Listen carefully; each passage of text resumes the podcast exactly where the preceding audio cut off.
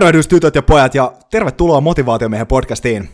Täällä on taas tota, vanhoja tuttuja mikrofonin ääressä. Simo Suoheimo, tervetuloa takaisin. Hei, mieletöntä olla täällä. Nätti, että pääsit jälleen kerran mikrofonin ääreen. Meillä oli hauskaa, hauskaa valmiiksi suunnitella tätä episodia. Ollaankin jo vähän aikaa puhuttu siitä, että, että tota, meidän pitää tehdä uusi jakso ravintoon keskittyen, koska se itse asiassa, mikä me tehtiin joskus silloin neljä vuotta sitten, kun me syötiin Jäbän kämpillä sirkkoja ja tota muuta, niin se on yksi kuunnellumpi podcasteja tästä, tästä tota, ää, motivaatiomieheltä. Ja tota, otetaan ihan snadi alustus tähän näin, että mistä tänään tullaan puhumaan. Ja tota, me tullaan puhumaan ravinnosta, siitä miten yleisellä tasolla sitä, että niin kun, miten ravintoa pitäisi lähestyä. Ja, ja me ei olla siis lääkäreitä eikä tiedemiehiä, me ollaan tyyppejä, jotka haluaa selvittää, miten me voidaan, niin kuin esimerkiksi tässä podcastissa muutenkin, miten voidaan maksimoida omaa potentiaalia ja saada, saada tästä elämästä irti niin, kuin, niin paljon kuin vaan mahdollista. Ja, ja siihen, siihen niin kuin liittyen niin se, että minkälaista polttoainetta tähän niin kuin liha-ajoneuvoon tunkee, millä sitä elämää mennä läpi, niin on aika tärkeää. ja tota, tänään tullaan ottaa muutamia asioita käsittelyyn tässä näin, erityisesti vähän kanssa puhua siitä, että miten, miten selviytyy tässä maailmassa, missä tulee jatkuvasti uutta tutkimusta ja Instagram on täynnä influenssereita tykittämässä uusinta diettiä ja uusinta lisäravinnetta, joka fiksaa kaikki ongelmat ja myöskin varmaan yksi juttu, mikä tässä tulee olla keskustelussa on se, että kaikkea ei voi saada. Ja tota, mun mielestä, kun me prepattiin tätä näin, niin sä heitit tosi hyvän pointin tähän, että miten tätä hommaa pystyisi niin freimaa alkuun, minkälaisessa kehyksessä lähtee liikkeelle ja sanoit arvoista. Ja tota, mun mielestä se oli äärimmäisen hyvä pointti, joten voisit vähän avaa sitä heti tähän alkuun. Joo, äh, elämä on niin mun mielestä sarja tietoisia valintoja, ja niitä valintoja ja päätöksiä pystyy paremmin tekemään silloin, kun on, on parempaa tietoa käytettävissä itsestä ja, ja, ja niin kuin todellisuuden rakenteesta. Äh, ylipäänsä, ylipäänsä siis, äh, jos ei tiedä mitä on lähes hakee, niin todennäköisesti sinne ei päädy vahingossa. Mm. Ja niin kuin, niin kuin kaikessa, niin oman potentiaalin maksimoimisessa on pakko tehdä valintoja.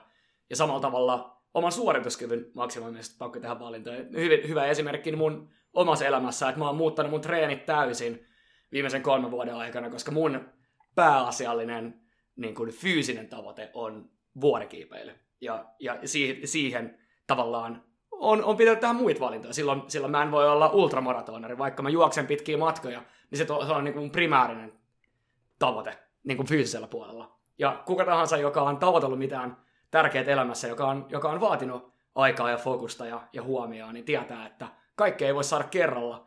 Mutta myös, niin kuin mitä tulee ravinto- ja suorituskykyyn, niin elämän eri vaiheissa eri asiat on kiinnostavia eri tavalla painottuvia ihmisen hyvinvoinnin ja, ja sen niin kuin terveyden kaaren kannalta. Ja tämä on äärimmäisen mielenkiintoinen aihe ja sen takia hieno päästä puhua tästä sunkaan. Joo. Vähän, vähän freimattiinkin tai mietittiinkin sitä, että tätä voisi miettiä ehkä niin kuin makroravintoainetasolla just sitä, että miten, minkälaisia eri päämääriä niin kuin, tavallaan, jos on esimerkiksi erilaisia atleettisia päämääriä, tai jos ei ole niitä, niin mi, mist, miten silloin kannattaa lähe, lähteä lähestyä sitä, sitä, sitä juttua. Ja, ja itse asiassa voitaisiin ehkä, olisi kiinnostava kuulla vähän siitä, että miten, miten niin kuin, mitkä on ne ravinnon peruselementit, mihin, mihin sä kiinnität tällä hetkellä huomioon, mitkä tukee sun vuorikiipeily niin kuin tavoitteita?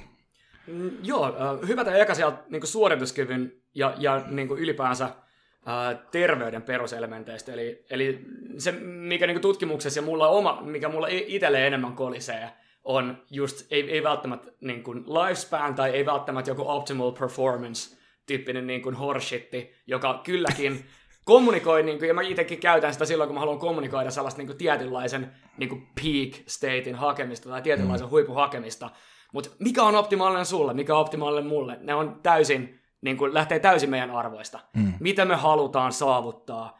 Se, se sun oman, omista tavoitteista riippuu se, mikä on sulle missäkin vaiheessa elämää optimaalista.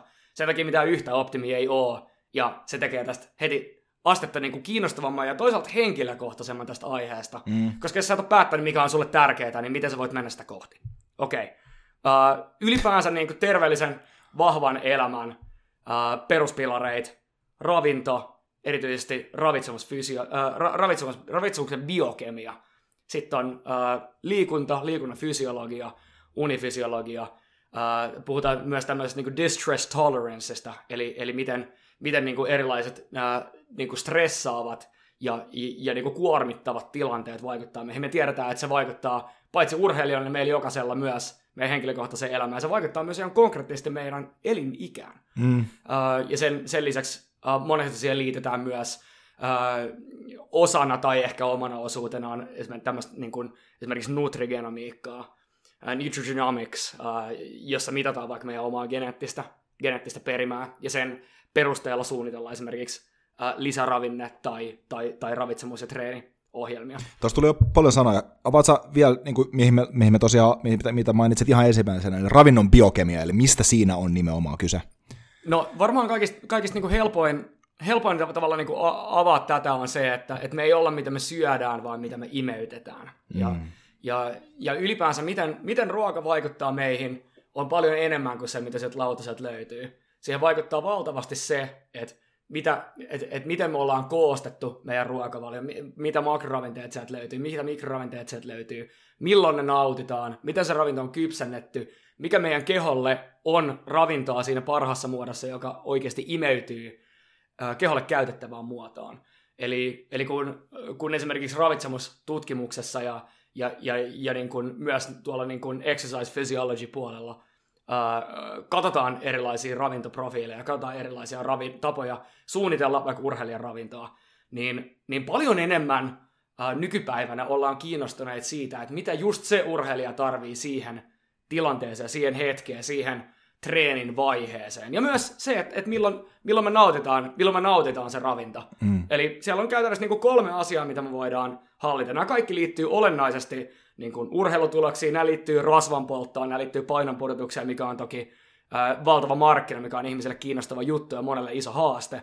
Ja nä, näitähän, nä, näähän on niin kuin karkeasti, että, että me voidaan, voidaan valita, mitä makroravinteita me syödään. Voidaan esimerkiksi lisätä proteiiniä, voidaan vähentää hiilihydraatteja, ää, me voidaan valita, ää, mihin aikaan me syödään. Eli mm. vaikka pätkäpaasto ei ole, ei ole hirveän hyvä sana, ja puhuit, että, että niin kuin Hesarit ja ää, Iltalehdet on täynnä näitä mitä trendikkäämpiä diettejä, niin me mm. kuitenkin tiedetään myös, että, että sillä on tosi paljon väliä, milloin me syödään, milloin me saadaan ravintoa.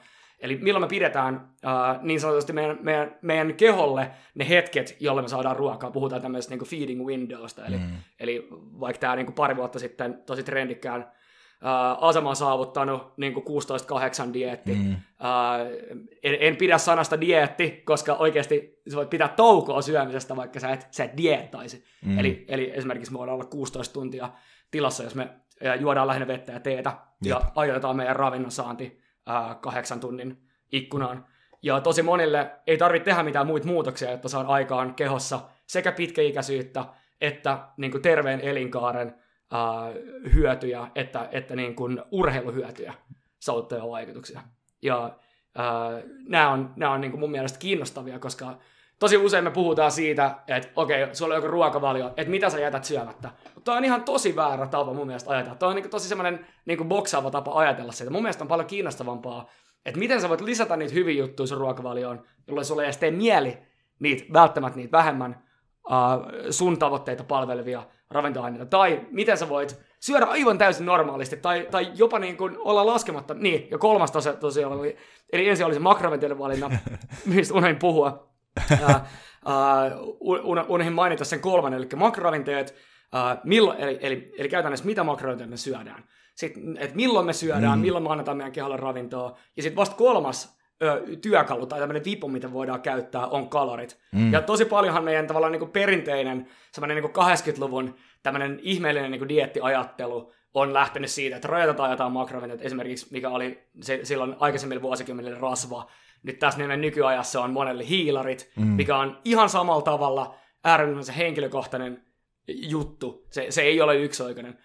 Ja sitten ja sit me ollaan puhuttu paljon siitä, että miten, miten niin kuin ruokavaliot yhdistetään semmoiseen itsekuritukseen, mikä on niin kuin ihan, mikä on ihan täysin niin kuin tuulastemmattu juttu, ei sen tarvi olla sitä.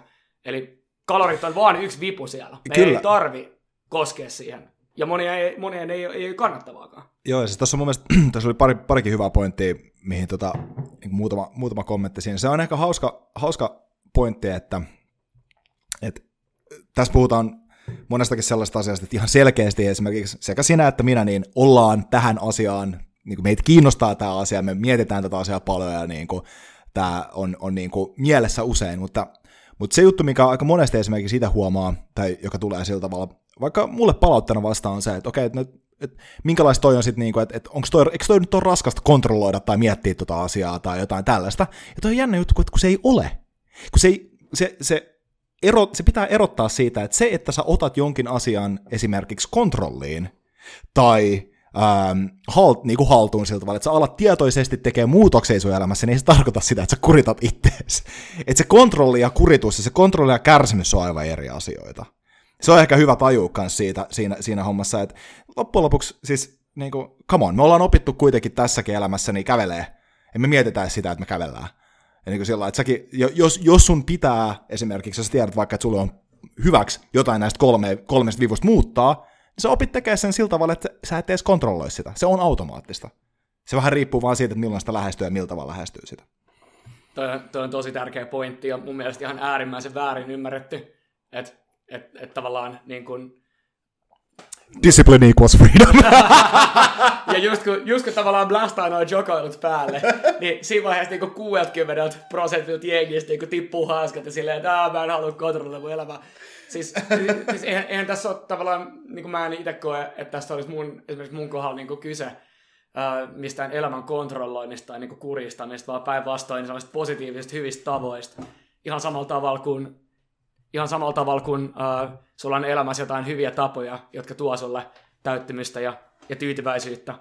Ja monelle semmoinen voi olla joku hyvä arkirutiini, joku, joku tietty hetki, vaikka, vaikka niin kuin, äh, ihan, ihan sama niin kuin minkä, minkälainen tapa se voi olla. Mm. Mä oon, mä oon itse fiilistellyt tosi paljon sitä, että että että esimerkiksi niin kuin, ennen ruokailua tai ennen kuin mä näen jonkun ystävän, niin mä otan niin kuin muutaman syvän hengityksen ja niin kuin keskityn siihen hetkeen.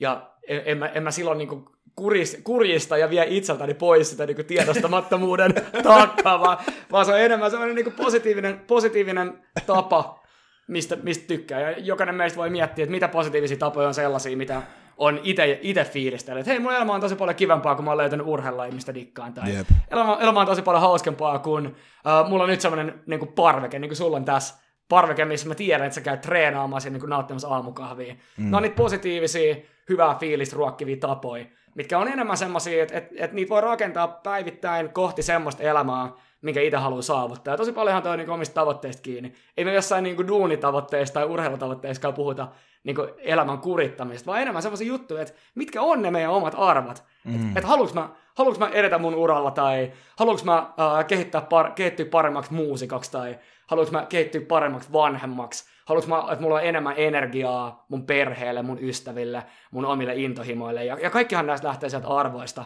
Ja mun mielestä ainoa tapa tavallaan rakentaa semmoista kestävää, puhuttiin viimeksi siitä baselineista, mm. eli siitä perustasosta, millaista meidän elämä on keskimääräisen päivän. Ei silloin, kun me ollaan jossain intopinkeänä painamassa jotain uutta, uutta rutiinia tai uutta diettiä tai uutta urheiluohjelmaa, josta ei tule tapa, vaan että mitkä on niitä positiivisia tapoja, mitä voidaan rakentaa. Koska heikkoina hetkinä, me silloin kun meillä on kiirettä, ää, tulee flunssa, tulee katko, ää, siihen perusrutiiniin, me, me ei nosta, nosta sinne meidän ambitioiden tasolle, vaan me palataan sinne meidän peruslinjan tasolle. Se on yep. se, se, on se niin baseline ajattelu. mun mielestä niin kuin niiden positiivisten tapojen rakentaminen on ainoa, mikä on mun elämässä toiminut. Mä oon helvetin laiska jätkä. Mä en jaksa pitää yllä sellaisia asioita, jotka ei ole mun arvojen mukaisia oikeasti palvele niitä. Ja myös on riittävän tehtävissä niin kuin ihan peruspäivinä. Ja Jep. se, sepä se just onkin, että, että itsekurituksesta kannattaa mun mielestä niin kuin luopua ja lähteä enemmän sinne arvojen mukaisiin tapoihin.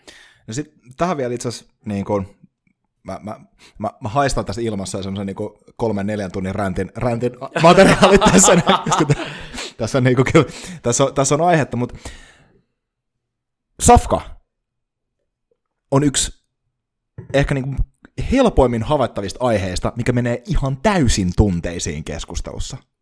Miksi se on näin? Mä luulen, että, että niin kuin kaikki, jotka haastaa tavallaan meidän omia käsityksiä siitä, millaista on hyvä elämä, menee helposti tunteisiin. Ja tämän takia on moni aiheita, josta on täysin myrkyllistä olla eri mieltä, ja jopa, jopa niin kuin perheiden sisällä ja niin kuin hyvien friendien kesken tulee järjettömiä riitoja. Mm toinen tärkeä pointti tuossa on se, että, että näistä kaikista, mitä mä, mitä mä tuossa luettelin, eli, eli meillä on niin uni, ravinto, treeni, uh, sitten meillä on tämä meidän oma, oma tavallaan niin geneettinen, geneettinen perimä, ja sitten moni lukee siihen myös lisäravinteiden ja ravinto-optimoinnin kylkeä, niin näistä kaikista ravinto on yksilöllisintä. Mm. Mitä se tarkoittaa? Sitä, että me voidaan antaa jengille suositus nukkuu kahdeksan tuntia. Voidaan antaa jengille suositus harrastaa matalan sykealueen PK1, PK2 treeniä, solvakävelyä, lenkkiä, niin me tiedetään, että ihminen eläimenä reagoi siihen. Me pystytään ennustaa tosi tarkasti, miten käytännössä kaikilla ihmisillä se vaikuttaa niiden suorituskykyyn, niiden terveyteen, niiden eliaodotteeseen, mm. niiden päivittäiseen hyvinvointiin. Ravinnossa meillä ei ole tota.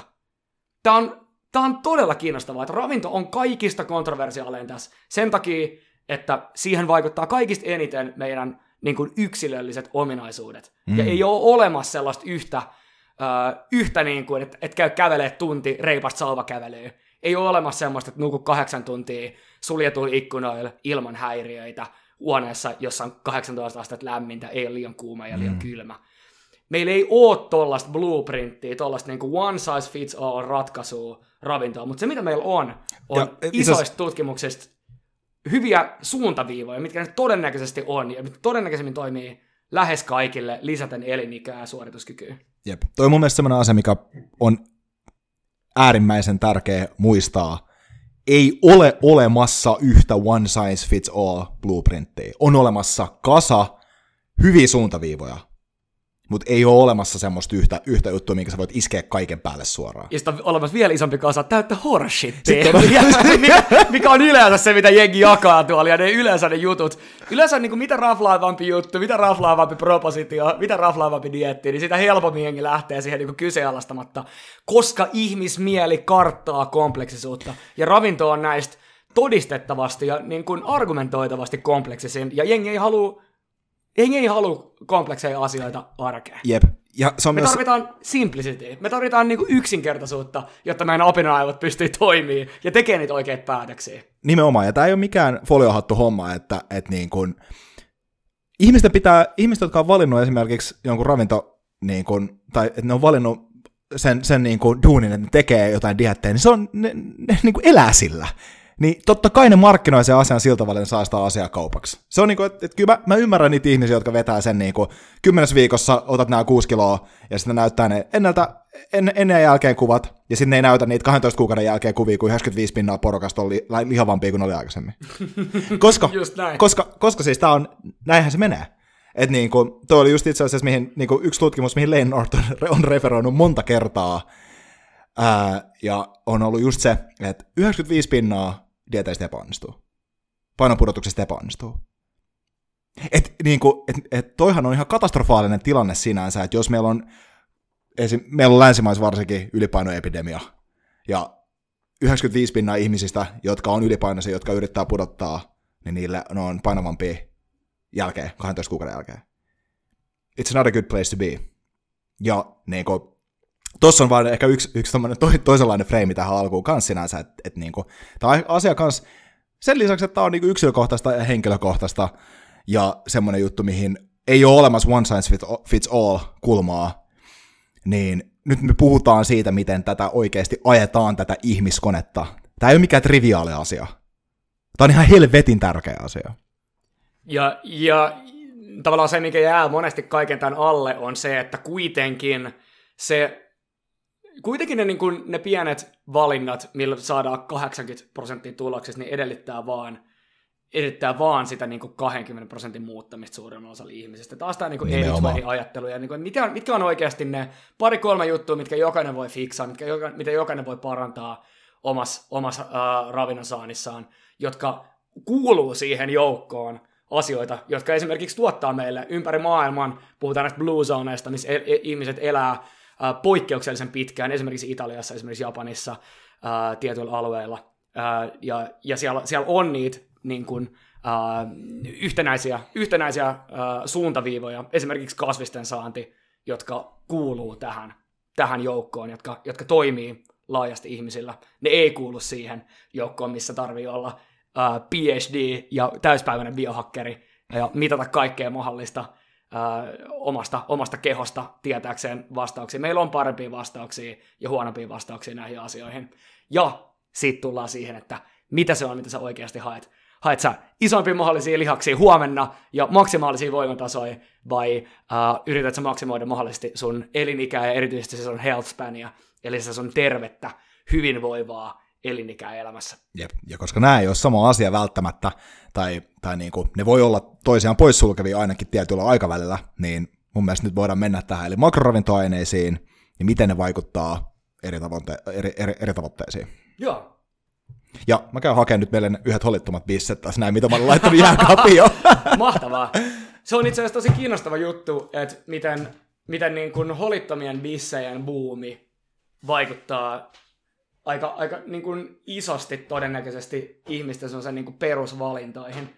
Siis mä voin sanoa ihan suoraan, että, että silloin kun alkoholittomat oluet maistu kurasilta, niin kuin, niin kuin semmoiselta oikeasti mineraalivesiltä, johon joku oli unohtanut jonkun maltaan lillumaa, niin omat valinnat helposti meni, meni eri tavalla.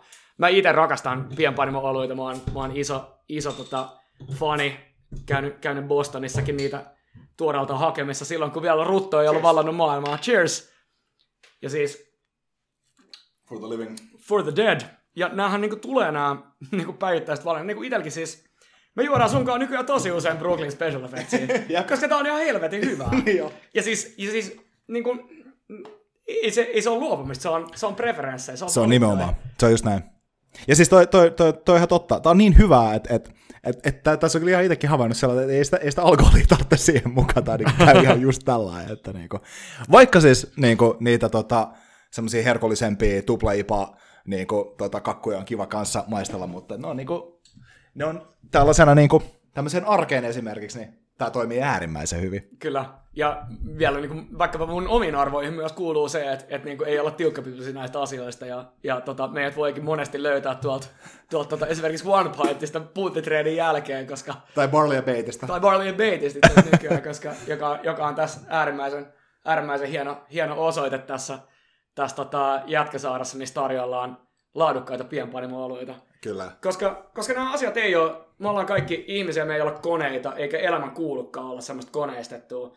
Mä itse yritän löytää ne toimivimmat tekniikat mun omaa elämään ja mun tavoitteisiin, ja, ja voidaan mennä niihin vaikka niihin vaik seuraavaksi. Let's do it. No jos nyt katsoo, katsoo yl- ylipäänsä niin makroventeiden saantia, niin, niin tota, se, se, on, se on ihan niin täys fakta, että, että monilla tavalla makroravintorajoituksilla ja mm, tavallaan valitsemalla ää, niin kuin syödä vaikka vähemmän hiilihydraatteja tai valitsemalla niin kuin rajoittaa sitä, sitä joukkoa omia, omia tota, niin kuin, ää, aterioihin kuuluvia ruoka-aineita, niin silloin on mahdollista saada aika, aika isoja muutoksia tekemättä juuri mitään muita muutoksia.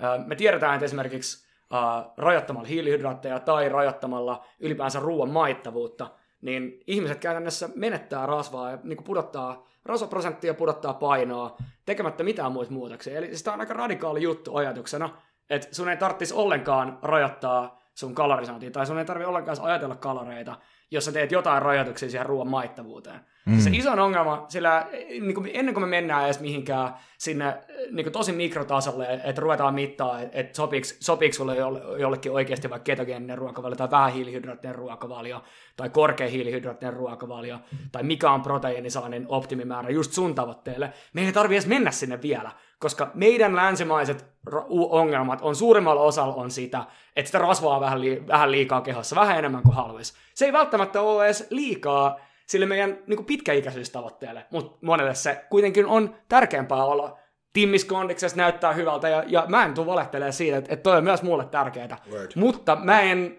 mutta esimerkiksi silloin, kun mä treenasin tota Alaska Expeditionia varten, sä muistat, mm. me puhuttiin tästä sunkaan paljon, niin mä joudun tekemään siinä kompromissin. Mä joudun ottaa lisää painoa, mä joudun Jep. ottaa lisää rasvaa. Mä en yrittänyt saada aikaan sitä, että et mä oon hemmetin timmis rantakunnassa ja samaan aikaan kasvattaisi mun voimatasoi uh, semmoisille levelille, että se mahdollistaa kiivetä Pohjois-Amerikan korkeammalle vuorelle. Mm. Miksi mä tekisin niin? Se olisi täysin absurdia, mutta tämä on se tapa, miten tosi monesti ihmiset kuitenkin lähestyy tätä ongelmaa. Mm. Yrittää saada kaiken kerralla, sitten ei saada mitään aikaa, turhaudutaan ja pudotaan taas takaisin Jep. niin kuin vanhaan. Ja, ja tavallaan ainoat tavat muuttaa, ja, ja ainoat tavat niin kuin muuttaa omaa toimintaa päivittäisessä tekemisessä on ottaa semmoisia tapoja, jotka on niin, niin snadeja, ja tuottaa niin paljon hyötyä, että niistä haluaa pitää kiinni. Se itsekuritus ei toimi. Jep. Se motivaatio ja itsekuri on horshitti. Se tulee tosi paljon siihen päivittäisiin hyvin tapoihin ja siihen konsistenssiin, että et minkälaisia juttuja on oikeasti valmis tekemään niiden omien tavoitteiden eteen. Ja toi on mun mielestä ihan super tärkeä juttu, mistä ei ole puhuttu riittävästi, että et minkä takia sä haluat saavuttaa jonkun tavoitteen. Jep. Ja ja, ja, ja jos, se, jos se tavoite niin kuin monilla meistä on se, että, että pitäisi saada pari kiloa pois, tai pitäisi saada vähän lisää lihasta, tai haluaisi syödä vähän puhtaammin, haluaisi syödä vähän niin kuin laadukkaammista raaka-aineista, mm. ettei koko ajan olisi niin hemmetin väsynyt olla ja verensokerit huitelisi jossain esidiabeteksen tasolla, vaikka on 30 kovaa treenaava ihminen, niin, niin ne, ne niin kuin tärkeimmät asiat lähtee sieltä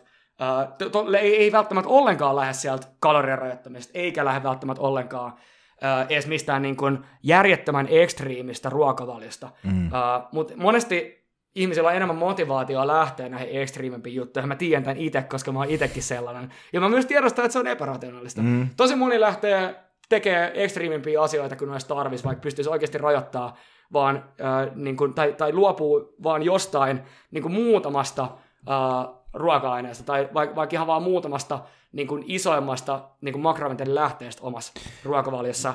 Esimerkkinä vaikkapa se, että et, et niin kuin, äh, jos ihminen syö pelkkiä perunoita viikon, niin se ei kuole, mutta se paino aivan varmasti putoaa, koska se perunat ei ole yhtä maittavia. Tätä on itse asiassa tutkittu. Mm. Että se ruoan maittavuus on yksi niitä syitä, minkä teki tulee syötyä vähemmän laadukasta ravintoa, mikä vie poispäin niistä tavoitteista. Jep. Ja, ja toi, toihan on, ja tavallaan niin. tuossa on, toi, toi mekanismihan tuossa tulee myös just siihen, että, että jos sä verrat niitä perunoita joka pelkästään niinku viikon, niin siis sellainen, että jos se on, se on, se on aika vaikea syödä yhtä ravintoainetta, jotain perunaa sillä tavalla, että saat siitä niinku tarpeeksi kaloreita.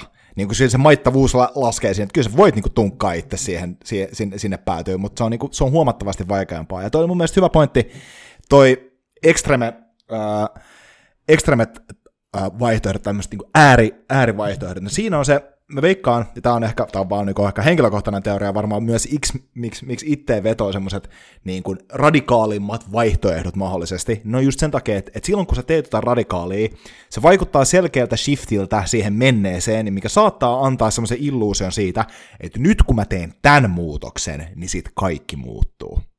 Se on just näin. Vaikka se, ei ole, vaikka se on, vaikka se on täys harhaluulo kontrollista, että kun mä muutan tämän äh, kun mä muutan tämän yhden mekanismin tässä näin. Tässä oli, tässä oli tosi hyvä, hyvä esimerkki just, niin kuin, just kans, kanssa, kanssa tota, että, että niin kuin, et, et kyllä, että niinku ketogeeninen ruokavalio voi johtaa painonpudotukseen sillä mekanismilla, että se, sä, saat, saat, saat tota, ää, sulla on esimerkiksi kyllämpi olo ja sitten sun niinku, miinuskalorit on suuremmat. Jep. Että tavallaan se, niinku, se pitkäaikainen mekanismi tulee kuitenkin siihen niinku energiatasapainoon monessakin paikassa. Ja, ja tota, et, et se, se, voi olla se radikaali muutos, mikä saa antaa sut ottaa kontrollia. Mutta sa, se, sama, se sama impakti olisi saattanut tulla jollain toisellakin mekanismilla, jossa on se niinku, lopputulos esimerkiksi pitkällä aikavälillä ää, kalorivaje ollut sama. Eli, eli, eli vaikka sä söisit ihan samalla, samanlaista niin kuin, semmoista ää, seka, se, missä, missä sulla on niin kuin kaikki, pa, kaikki makroravintoaineet mukana. Siellä on sun olla pieni muutos johonkin suuntaan, olisi tullut ihan sama efekti kuitenkin aikaan siinä, mutta kun se kuulostaa, se on niin paljon kivempaa ottaa joku brändätty juttu, minkä tulee ulkopuolelta, joka on radikaali erilainen, koska siinä tietyllä tavalla laittaa sen vastuun sille ulkopuoliselle asialle myös. Mä kokeilin tätä se ei toiminut. Vika ei ole mussa, vaan se on tässä dietissä. Just näin. Se on, niin kuin, se, se, se, se, se on ihana tämmöinen pak, pakenemiskeino siitä omasta vastuusta. Ja sitä, se, se, se, kannattaa huomaa, että aina kun, aina kun tuota tekee, ja vittu sitä tulee muuten tehtyä, niin sitten niin käsi ylös, hups, en pitänytkään itteeni tilivelvollisena tästä asiasta se on tavallaan sitä niin kuin ravinnon populismia, että monipuolisiin ongelmiin ja monimutkaisiin asioihin, niin kuin mitä radikaalimpi ja suoraviivaisempi ratkaisu, niin sen helpommin tavallaan ihmisaivot siihen tarttuu. Ja toi on, toi on, niin kuin, toi on tavallaan yksi meidän päätöksenteon harhoista ja sellaisesta niin kuin ihmispäätöksenteon biaksista, ää, jo, joka, joka, tota, jonka markkina ei ole ihan heti loppumassa. Se, se tulee valitettavasti olemaan. Se niin kuin hyödyntää niin kuin meidän tavallaan samaa liskoaivoa äh, ihan, ihan sama millä elämän osa-alueella. Et jos, johonkin, jos johonkin ongelmaan tarjoaa suoraviivasta ja radikaalia ratkaisua, niin meistä tulee aina ole se osa, joka haluaa tarttua siihen, mm. mieluummin kuin siihen, mikä oikeasti toimii, uh, joka on, joka on niin pitkällä aikavälillä niiden tapojen muuttaminen. Koska jos sä teet ketoa uh, useamman kuukauden ja sen jälkeen sä oot niin kuin sick and fed up sen kanssa ja, ja meet takaisin normaaliin, niin myös kaikki sun tavoitteet ja tulokset tulee mennä takaisin siihen, Jep. mitä ne aikaisemmin oli. Joten, joten tavallaan ainoa, mitä voi, mitä, miten, miten saa aikaan niitä pysyviä, pysyviä muutoksia, on myös valita riittävän niin kuin pysyviä sitoutumiskelpoisia tapoja. Jep. Ja voin kertoa niin kuin tässä niin kuin ihan konkretian tasolla, että mitä mä oon itse tehnyt. No niin, mennään niihin makroravintoihin ensin, koska nyt me ollaan puoli tuntia jo lupailtu sitä, niin let's do it. Joo, siis, siis äh, mulle esimerkiksi itselle oli iso wake up call, että kun mä urheilin neljä kertaa viikossa ja söin semmoista niin laadukasta, laadukasta niin kuin, äh, kasvipainotteista äh, suomalaista niin kuin perussafkaa, jossa oli myöskin mukana lihaa hyvin ja, ja, ja niin kuin paljon proteiinia, niin mä havaitsin, että, että mun verensokeri, mun pitkäaikainen verensokeri testeissä oli samanlainen kuin semmoisella tasolla kuin, niin kuin jollain 40-vuotiaalla niin kuin ei-urheilevalla miehellä Suomessa keskimäärin.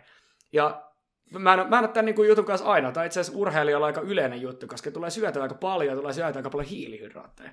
Ja, ja mulla esimerkiksi itsellä, kun mä rupesin selvittää tätä asiaa, kukaan työterveyslääkäri ei ensinnäkään ole tästä kiinnostunut, koska, koska, tai, tai ylipäänsäkään, koska meidän terveydenhuolto ei ole terveyden parantamista, vaan äh, sairauksiin, äh, saira- vasta silloin vaiheessa, kun on sairaita, niin siihen reagoimista. Eli Eli vastuu tästä on jokaisella itsellä. Kyllä. Äh, minkä takia mun paastoverensokeri, joka ennakoi todella luotettavasti äh, aikaisen iän Alzheimeria äh, ja, ja niin kuin aivojen toimintaongelmia äh, miehillä, erityisesti Suomessa, erityisesti miehillä, mutta myös naisilla kaikkialla Pohjoismaissa ennakoi äh, niin kuin nopeampaa kuolleisuutta, esidiabetesta, kaikki kakkostyypin esidiabetesta – Uh, niin minkä takia tämä ei olisi hyvällä tasolla, kun urheilee, syö uh, niin kuin omasta näkökulmasta vielä tosi hyvin. Ja fakta on se, että, että, että tämä on tosi yleistä, koska hiilihydraatteja kaikki ei, ei metabolisoi samalla tavalla.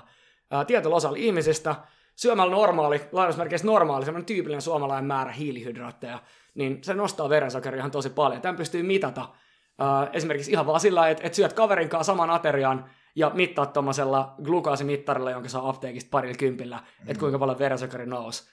Tämä on kaikki testejä, minkä pystyy, monelle kuuluu työterveyteen, se nimi on siis glykoitunut hemoglobiini, HbA1c, sä pystyt tsekkaamaan sen vaikkapa kävelemällä tuohon Kampi autotaloon tai mihin tahansa, äh, mi- mihin tahansa äh, labraan ja, ja pyytämällä ton testin. Ja siinä on yksi ihan todella konkreettinen markkeri, joka näyttää käytännössä, koska veri, puna, punasolut uusiutuu noin kolmen kuukauden välein, niin se näyttää käytännössä sun pitkänään keskiarvoisen verensokerin. Ja mä ainakin halusin korjaa sen sille, vähintään sille mun omalle ikäryhmätasolle, puhumattakaan mm. nyt siitä, että mun elintavat ja niinku urheilumäärä ja, ja, ja muutenkin kaikki, mitä mä teen tämän eteen, niin oli, oli isompi. Joten mä lähdin, mä lähdin niin suuntautua tähän uh, semmoisella omalla niin NN1-kokeella, että mä istuin alas uh, mun tiimin lääkärin, nutrigenomiikan PhDin kanssa suunnittelin tämmöisen intervention, eli hieno sana, että mitäs nyt muutetaan. Joo. Ja isompi muutoksia oli se, että, että mä jätin riisin perunat uh, ja kauran vähemmällä ruokavaliosta. Uh, mä tein noin kymmenen eri muutosta, jotka liittyi treeneihin. Mä lisäsin aerobistreeniä, lenkkiä, mm. matalan sykkeen treeniä. Mä tsekkasin, että mä nukun oikeasti hyvin, koska sillä on myös uh, erilaisia liitännäisiä vaikutuksia ja, ja, ja takaisin kytkentöjä uh, kehon toimintaa ja ja insuliiniresistenssiä. Ja hei kappas, neljä kuukauden päästä mä olin saanut sen niin kuin arvon kohilleen. Ja, ja tämä on semmoinen asia, mikä noin niin 30 prosentilla meidän nuorista, pari 30 ihmisistä on. Niin kuin tietämättä. Liian korkea verensokeri, liian korkea glykatoinut hemoglobiini. Ja tämä on semmoinen asia, minkä jokainen voi mitata, ja siihen voi vaikuttaa suoraan sillä, että sä teet jotain ihan, ihan perusvalintoja. Otat vähän enemmän VG ja vähennät vähän vaaleita hiilihydraatteja. Tämä ei mm. tarkoita, että kaikkeen pitäisi tehdä tämä. Mm. Tämä ei tarkoita, että tämä on nyt niin kuin Simon Extra Special Tips, niin kuin joka nyt jokaisen pitäisi tehdä, vaan tämä on havainto, joka oli ristiriidassa mun arvojen ja tavoitteiden kanssa.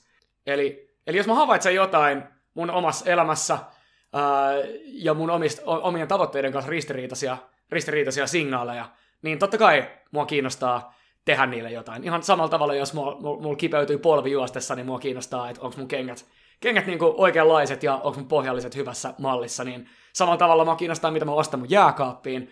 ilman, että siitä tulee semmoinen niin kuin kontrolloiva juttu, vaan se voi olla ihan, ihan niin kuin tavallinen tavan muutos. Mm. Ja niin kuin tämä on ollut esimerkiksi mulle semmoinen tavan muutos, joka on äh, merkittävästi parantanut mun omaa mitattavissa olevaa äh, terveydentilaa ja si- sitä odotetta, että et, niin kuin mihin, mihin tuommoinen korkeampi verensokeri suomalaisilla miehillä johtaa. Mm. Siis niin kuin hyvä, hyvä esimerkki, radikaali esimerkki, koska radikaalit esimerkit puhuttelee, ihmisaivoihin menee täysin niin kuin läpi kuin, kuin kahvi ja kräkki, niin uh, Sami Inkinen, suomalainen triatlonisti, yrittäjä, oli hu, uh, niin kuin ihan maailman huippukunnossa, uh, kilpaili triatlonissa uh, top, top levelillä, ja oli samaan aikaan tietämättään kakkostyypin diabeetikko. Miksi? Koska sai valtavan määrän hiilihydraatteja, niin kuin kestävyysurheilulla on tyypillistä.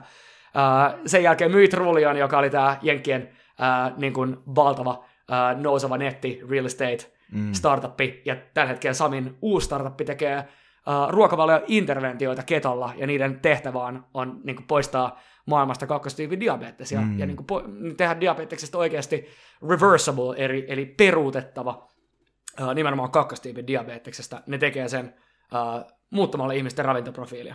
Ja ne on valtava, valtavan monta kertaa todistettuja tutkimuksia. Esimerkiksi uh, Briteissä on, on näitä seurattu, tämmöisiä niin kuin 10 vuoden seurantoja, missä huomataan, että, että niin kuin korkeampi verensokeri yksinkertaisesti johtaa kognitiiviseen heikkenemiseen. Ja nämä oireet alkaa tulla niin kuin 40-50-vuotiailla aikaisemmillaan. Mm. Ja toi on todellakin ristiriidassa mun arvonkaan. Mä haluan ainakin niin kuin olla, olla skarppina vielä, vielä niin kuin hyvin hyvin paljon pidempään. Mun, mun iso iso on, on uh, 95-vuotias ja, ja hän on, hän on niin kuin käynyt läpi paljon kovempia maailman aikoja ja ihmeellisempiä aikoja kuin mitä mekin nyt käydään. Uh, pihalla on riahunut joku muukin kuin tommonen, tommonen tota, pieni patogeeni. niin, niin tota, mä itse jotenkin katon elämää sellaisena, Ää, niin just sen niin kuin laatumittarin kautta, eli, eli sen, mm. että mä haluan olla hyvässä kunnossa, mä haluan olla niin kuin henkisesti skarpissa kunnossa, ja vaikka mä teen nyt niin kuin kovia urheilutavoitteita, haluan vuorekiipeillä, haluan tehdä, tehdä niin kuin kovia, kovia atleettisia juttuja, niin mä en halua, että ne on ää, sitten pois myöskään mun, mun niin kuin mielen toiminnasta, mikä on kuitenkin se, mikä tekee meistä ihmisiä. Mm.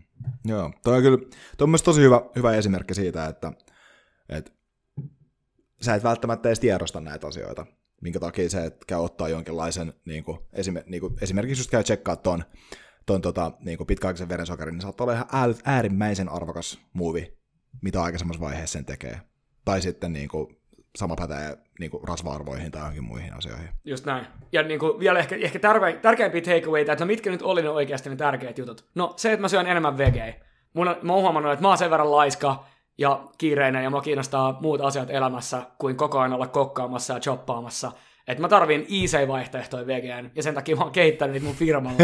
ja niin kuin juttu on se, että, että niin kuin oikeasti se tieto, että mitä meidän kannattaisi tehdä, ei riitä, vaan me tarvitaan semmoisia työkaluja, jotka ei muuta niitä asioita, mitä me rakastetaan elämässä, vaan sellaisia, jotka niin kuin sopii meidän omaa arkea, maistuu hyvältä, on terveellisiä, niin kuin tukee niitä meidän arvolähtöisiä tavoitteita, ilman, että niistä tulee itsekurittavia. Mm. Koska se itsekuritus ei koskaan toimi. Se ei koskaan ole pitkän aikavälin ratkaisu. Jep. Jos joku tuntuu itsekuritukselta, niin meidän, meidän mieli tulee kapinoimaan sitä vastaan. Me tullaan kapinoimaan itseään vastaan.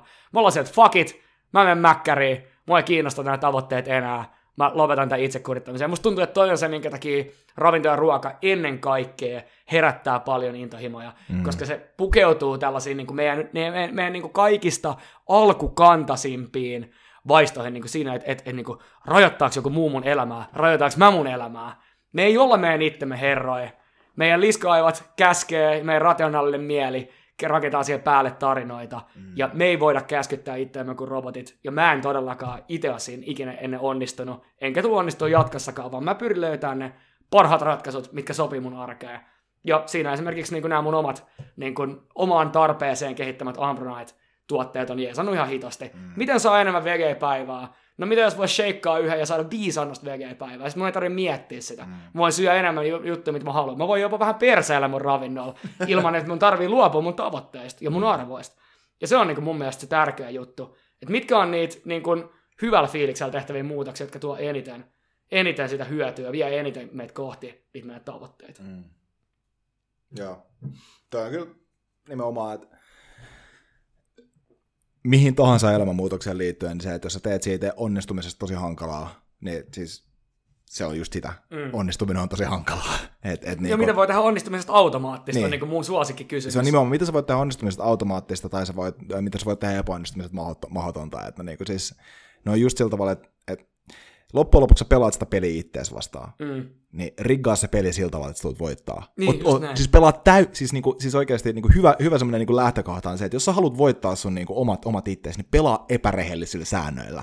Sillä niinku vittu kuseta, niinku vedätä, valehtele, niin kuin käytä kaikki mahdollisia niitä keinoja, mitä sä tarvitset, että saat kusetettua sitä sun sisäistä ääntä, mikä pistää sut tekemään sellaisia asioita, mitä sä et halua sua e, niin kuin elämässä tehdä, niin tekee. Että niin kuin, niin kuin, se on niinku mental warfare. se on todellakin mental warfare joka hemmetin päivä. ja siis yritän miettiä siis silleen, niin jävä heitti mulle just, just niin kuin hy, hyvän niin kuin onnistumisen automatisaation, kun me oltiin viime viikolla treenaa. Ja sä coachasit mulle niin kuin treeniasentoa. Ja mm. sit, sit niin kuin observoit, että et niin kuin miten mä voisin parantaa sitä mun nostoa. Erityisesti me oltiin, me oltiin tekemään trap bar. Mm. Eli siis tämmöisellä niin kuin hexagoni muotoisella, muotoisella tangolla, joka myöskin minimoi, niin kuin jälleen kerran minimoi vahingoittumista, minim, minimoi yep. niin kuin injury riskiä. Eli, eli se, että ei, ei me selkä nostaisi maasta kovia painoja. Minkä takia me tehdään sitä sillä tangolla, eikä suoralla tangolla? No, koska sillä tangolla onnistuminen on automaattista. Sä ainakin niin vähennät radikaalisti sun vahingoittamisen riskiä. Yep. Ja se heitit mulle tosi hyvän tipsin, että niin kannattaa tehdä matalalla painoa niitä treenejä, mistä nostaa niin sillä että on, että on levyt jalkojen alla jotta saa aktivoitua niitä lihaksia, mitä, mitä mä tarviin, jotta mä pystyn nostaa sitä mun maksimoimaan. Ei silleen, että mä vaan runnotaan sitä maksimia, vaan silleen, mitä tehdä onnistumista automaattista. Mm. Ja mä aina yritän etsiä näitä, jäbä aina yrittää etsiä näitä, sä oot siinä ihan hemmetin hyvä. Ja niin kuin parasta vielä, jos näitä pystyy niin kuin jakaa friendien kanssa, jotka etsii näitä. Nimenomaan. Niin kuin, mi- miten tehdään onnistumista automaattisesti, sille, miten tulee mentyä lenkille, sille, että laittaa lenkkivaatteet eka, ekaksi aamulla päälle. Jep. Sitten ei enää itsekään kehtaa olla menemättä. Siis niin kuin nämä on näitä tämmöisiä perusjuttuja, nämä ihan samat hommat pätee meillä ruokaa, ravintoa, kaikkiin elintapoihin, ilman itsekuritusta. Siis nimenomaan, ja tuossa on, tossa on se juttu mun mielestä Safkaan liittyen, niin erityisesti jos miettii tässä näin, niin, niin tämähän on tämä meidän poikkeustila tällä hetkellä, missä, missä tota, ei tule käytyä työpaikkalounaalla esimerkiksi, niin tämä on, tämä on sekä uhka että mahdollisuus tässä kontekstissa, koska tässä se uhka on se, että antaa kontrollin pois poikkeustilanteen takia, käyttää sitä niin kuin esimerkiksi lainausmerkeistä tekosyynä sille äh, laiskuudelle, että vaan voltettaa kaikkea kamaa himaa. Se on yksi vaihtoehto. Tästä yksi vaihtoehto on se, että nyt kun ei tule käytyä lounasravintoloissa, missä saattaa joskus la- tulla lapattuista majoneesista niiden niin kuin, tota, kana, kanafileiden päälle sellainen tuhannen kalorin verran ekstraa, niin, tota, niin, niin tota, nyt voikin vetää kerran viikkoon sen setin ja ostaa vaan himaa semmoisia asioita, mitä oikeasti haluaa. Eli tavallaan missä vaiheessa, missä vaiheessa, missä vaiheessa otat se kontrolli haltuun. Tämä on niin kuin, ei se ole mikään ihme, että niin kuin kehonrakentajat ja meal preppaajat ja tällaista asiat, niillä, niillä pysyy homma hallussa. Ne menee sinne yhteen paikkaan, ne tekee sen, ne, jos, jos sä teet toistuvasti sen asian, semmoisessa tilassa, että sulla on kontrolli siihen. Esimerkiksi tämä on just se, just, se, just se homma, että jos sä kokkaat sen ruoan siinä vaiheessa, kun sä oot levännyt, sulla on hyvä fiilis, ja niin kun sä pystyt suunnitella sun seuraava viikko vaikka esimerkiksi sunnuntaina, niin sitten se todennäköisyys sille, että syöt jotain paskaa ruokaa keskellä viikkoa, kun sua väsyttää ja vituttaa ja sä et ole nukkunut tarpeeksi, sua stressaa, niin sulla on edelleen se ateria siellä jääkaapissa, minkä sä lämmittää. Niin se on, se, on, se on se easy solution. Se on se cheatti, mikä auttaa sua pieksee sen sun tahdonvoiman siinä vaiheessa, kun ne elämä, mikä aina tapahtuu, niin tota, tulee, tulee tielle ja, ja niin kun fiksa laittaa sut siihen paikkaan, että sä oot emotionaalisesti vähemmän, vähemmän suoriutumiskykyisessä tilassa. Ja kun sä oot emotionaalisesti vähemmän suoriutumiskykyisessä tilassa, niin silloin sä haluat keskittyä niihin asioihin, mitkä antaa sulle jotain hyvää fiilistä. Ja sitten ne on just nämä asiat, mitkä siinä lyhyessä aikaa ikkunassa vitut, niin antaa sulle hyvää fiilistä, niin saattaa pitkässä aikavälissä niin vituttaakin, että sä et ole onnistunut sitten niin suoriutua siinä. Ja sen takia se peli kannattaa laittaa semmoiseen tilanteeseen, että sä voitat sitä. Sä pelaat, sä pelaat, pelaat tarpeeksi hyvillä säännöillä sulle itsellesi. Toi oli, toi oli kyllä hito hyvin sanottu, ja, ja toi oli hyvä, mitä sä toit esiin, että, että aika moni ei ole ehkä tullut ajatelleeksi, että, että niin tämä aika nyt, kun me ei tavallaan syödä työpaikka ruokaloissa mm. samalla tavalla kuin vielä pari kuukautta sitten, niin, niin tähän tarjoaa aika mielettömiä mahdollisuuksia kokeilla nimenomaan. juttuja ja, ja, ja nimenomaan tehdä niitä niin kuin, tavallaan positiivisia tapamuutoksia. Siis itsekuri, ah, mä vihaan se, niin itsekuri on myytti. Meidän jokaisen itsekuri kärsii siinä, siinä vaiheessa, kun on niin kuin ollut pitkä duunipäivä ja kaikki on mennyt hanurille ja tuut himaan. Ei se niin kuin itsekuri siinä vaiheessa, siinä vaan niin kuin tavat ottaa vallan. Niin kuin, kun itsekuri pettää, niin tavat ottaa vallan. Se, se tapahtuu aina niin. Se, että, että me ollaan, niin kuin, etitään jotain ihmeellistä itsekuria, se on ihan horsittia. Se on aina niin kuin, kestävä, kestävä juttu on tavallaan ne, mitä siihen arkeen pystyy jalkauttaa. Ja nyt jos koskaan, niin on tietenkin aika hieno mahdollisuus jalkauttaa arkeen yeah. sellaisia asioita, koska me, meidän joka, jokaisen kauppalista on, on ikään kuin nyt meidän omissa hyppysissä ja meillä ei ole niitä työkavereita viemässä meitä niin kuin pois tavallaan niistä meidän, meidän tavoitteista lounas, lounas, lounas uh, vaihtoehdossa, jos, jos sellaista haluaa, sellaista haluaa ajatella. Mutta jälleen kerran siis tää, tää ei, tässä ei ole niin kuin, ei missään niin näistä ei ole, ei ole loppupeleissä niin kyse luopumisesta, vaan yep. niin tason, tason nostamisesta. Mä haluaisin niin niin jävät kysyä, että, että miten sä oot, miten tämä on niin vaikuttanut suhun nyt, kun en tiedä milloin oot käynyt viimeksi niin lounaalla ulkosalla, että et, oot, oot syönyt varmaan aika paljon nyt kotona, kun ei ole, ei ole samalla tavalla niin kuin, ää, toimistolla ja sen jälkeen me, me lounaalle, niin miten tämä on vaikuttanut sulle, vaikkapa sun ruokavalintoihin? Tai... No, tässä on ollut ehkä, ehkä pari elementtiä. Siis tuossa oli maaliskuussa, tota, ää, mä, siis mä, mä oon syönyt viimeksi lounaan maaliskuun tokalla viikolla. Että niinku työpaikkaruokalla. Eli sä oot hyödyntänyt yhtä näistä kolmesta, eli valitset millain sä syöt. Kyllä. Eli valitset millain. Jep. Se on, missä ikkunassa? Se on, se on ollut siellä. Ja, ja tota, no, mulla, mä, olin, mä olin siis kuusi viikkoa Landel Mutsen kanssa tuossa niin tämän, tämän poikkeustilan alussa, ja tota, siinä oli sellainen tilanne, että, että itse asiassa ää, siinä pystyi määrittämään aika paljon niitä asioita, ää, mitä tuli itse niin kuin kaupasta ostettua, mitä ostettiin niin kuin sinne mökille safkaa. Ja, ja totta kai se oli se, se oli se eka paikka, mistä alkoi miettiä sitä, mitä lähestyy ravintoa. Ja tota, mutta pakko myöntää, että tota, ää, siellä mökillä on jännä, siihen mökillä on jännä, kun mökillä on, niin siinä on aina vähän semmoinen lomafiilis tietyllä tavalla. Niin siitä tulee tehty niitä lomafiilisasioita. Mm, ja tota, äh, siellä mä, mä tajusin se siltä, että okei, no hei nyt, että et, mä tiedän, että mun mutsi tulee leipoa pullaa, se tulee tekemään pannukakkoja lettoja, ja mähän aion syödä nää. Mä oon niin todellakin, niin että, että hemmetti soiko, mulla on niin etuoikeutettu asema, että mä saan viettää mun äidin kanssa niin kuin, aikaa, niin, niin mä oon todellakin syödä mun äidin tekemiä leivoksia. Siis sillä niin kuin, että mä en aio jättää niitä missään nimessä väliin. No todellakin, ja, totta kai. Ja, mutta mä tiedostan myös sit siinä tapauksessa, että siinä tulee niin kuin, monia kertoja, siis varmaan niin kuin ainakin 5-6-kertainen määrä sokeria nautittua ja hiilihydraatteja varmaan, mitä mä normaalisti nautin. Sitten mä mietin, että okei, no mitä mä, mitä mä fiksaan tän. Niin mä fiksasin sitä sillä tavalla, että, että toki mä lisäsin, mä lisäsin jonkun verran myöskin niin treenejä päivään sillä tavalla, että mulla oli kulutusta sille, sille määrälle, mutta mä pidin myös huolen siitä, että mulla on tarpeeksi niin kuin, niitä makroravintoaineita, mihin, mi, mitä mä halusin esimerkiksi mun muiden tavoitteiden kanssa. Että mä haluan vaikka niin kuin, ylläpitää, ylläpitää, ylläpitää lihasmassaa, niin että mulla oli tarpeeksi proteiinia siellä. Käytiin ostaa Tokmanilta jauhoheraa ja raajuustoa tarpeeksi sinne ja ja tota, sitten vähän vähäisrasvaa siinä, niin kuin sillä balanssissa, että kuitenkin mä yritin pitää sen kaloritasapainon about samassa.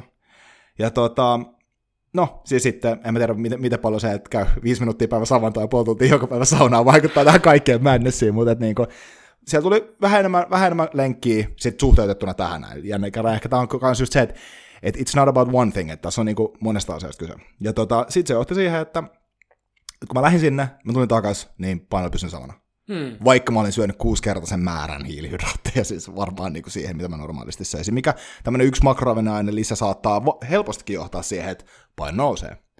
Niin tavallaan mä pidin sen, pidin sen sillä, tavalla, sillä tavalla kurissa siinä.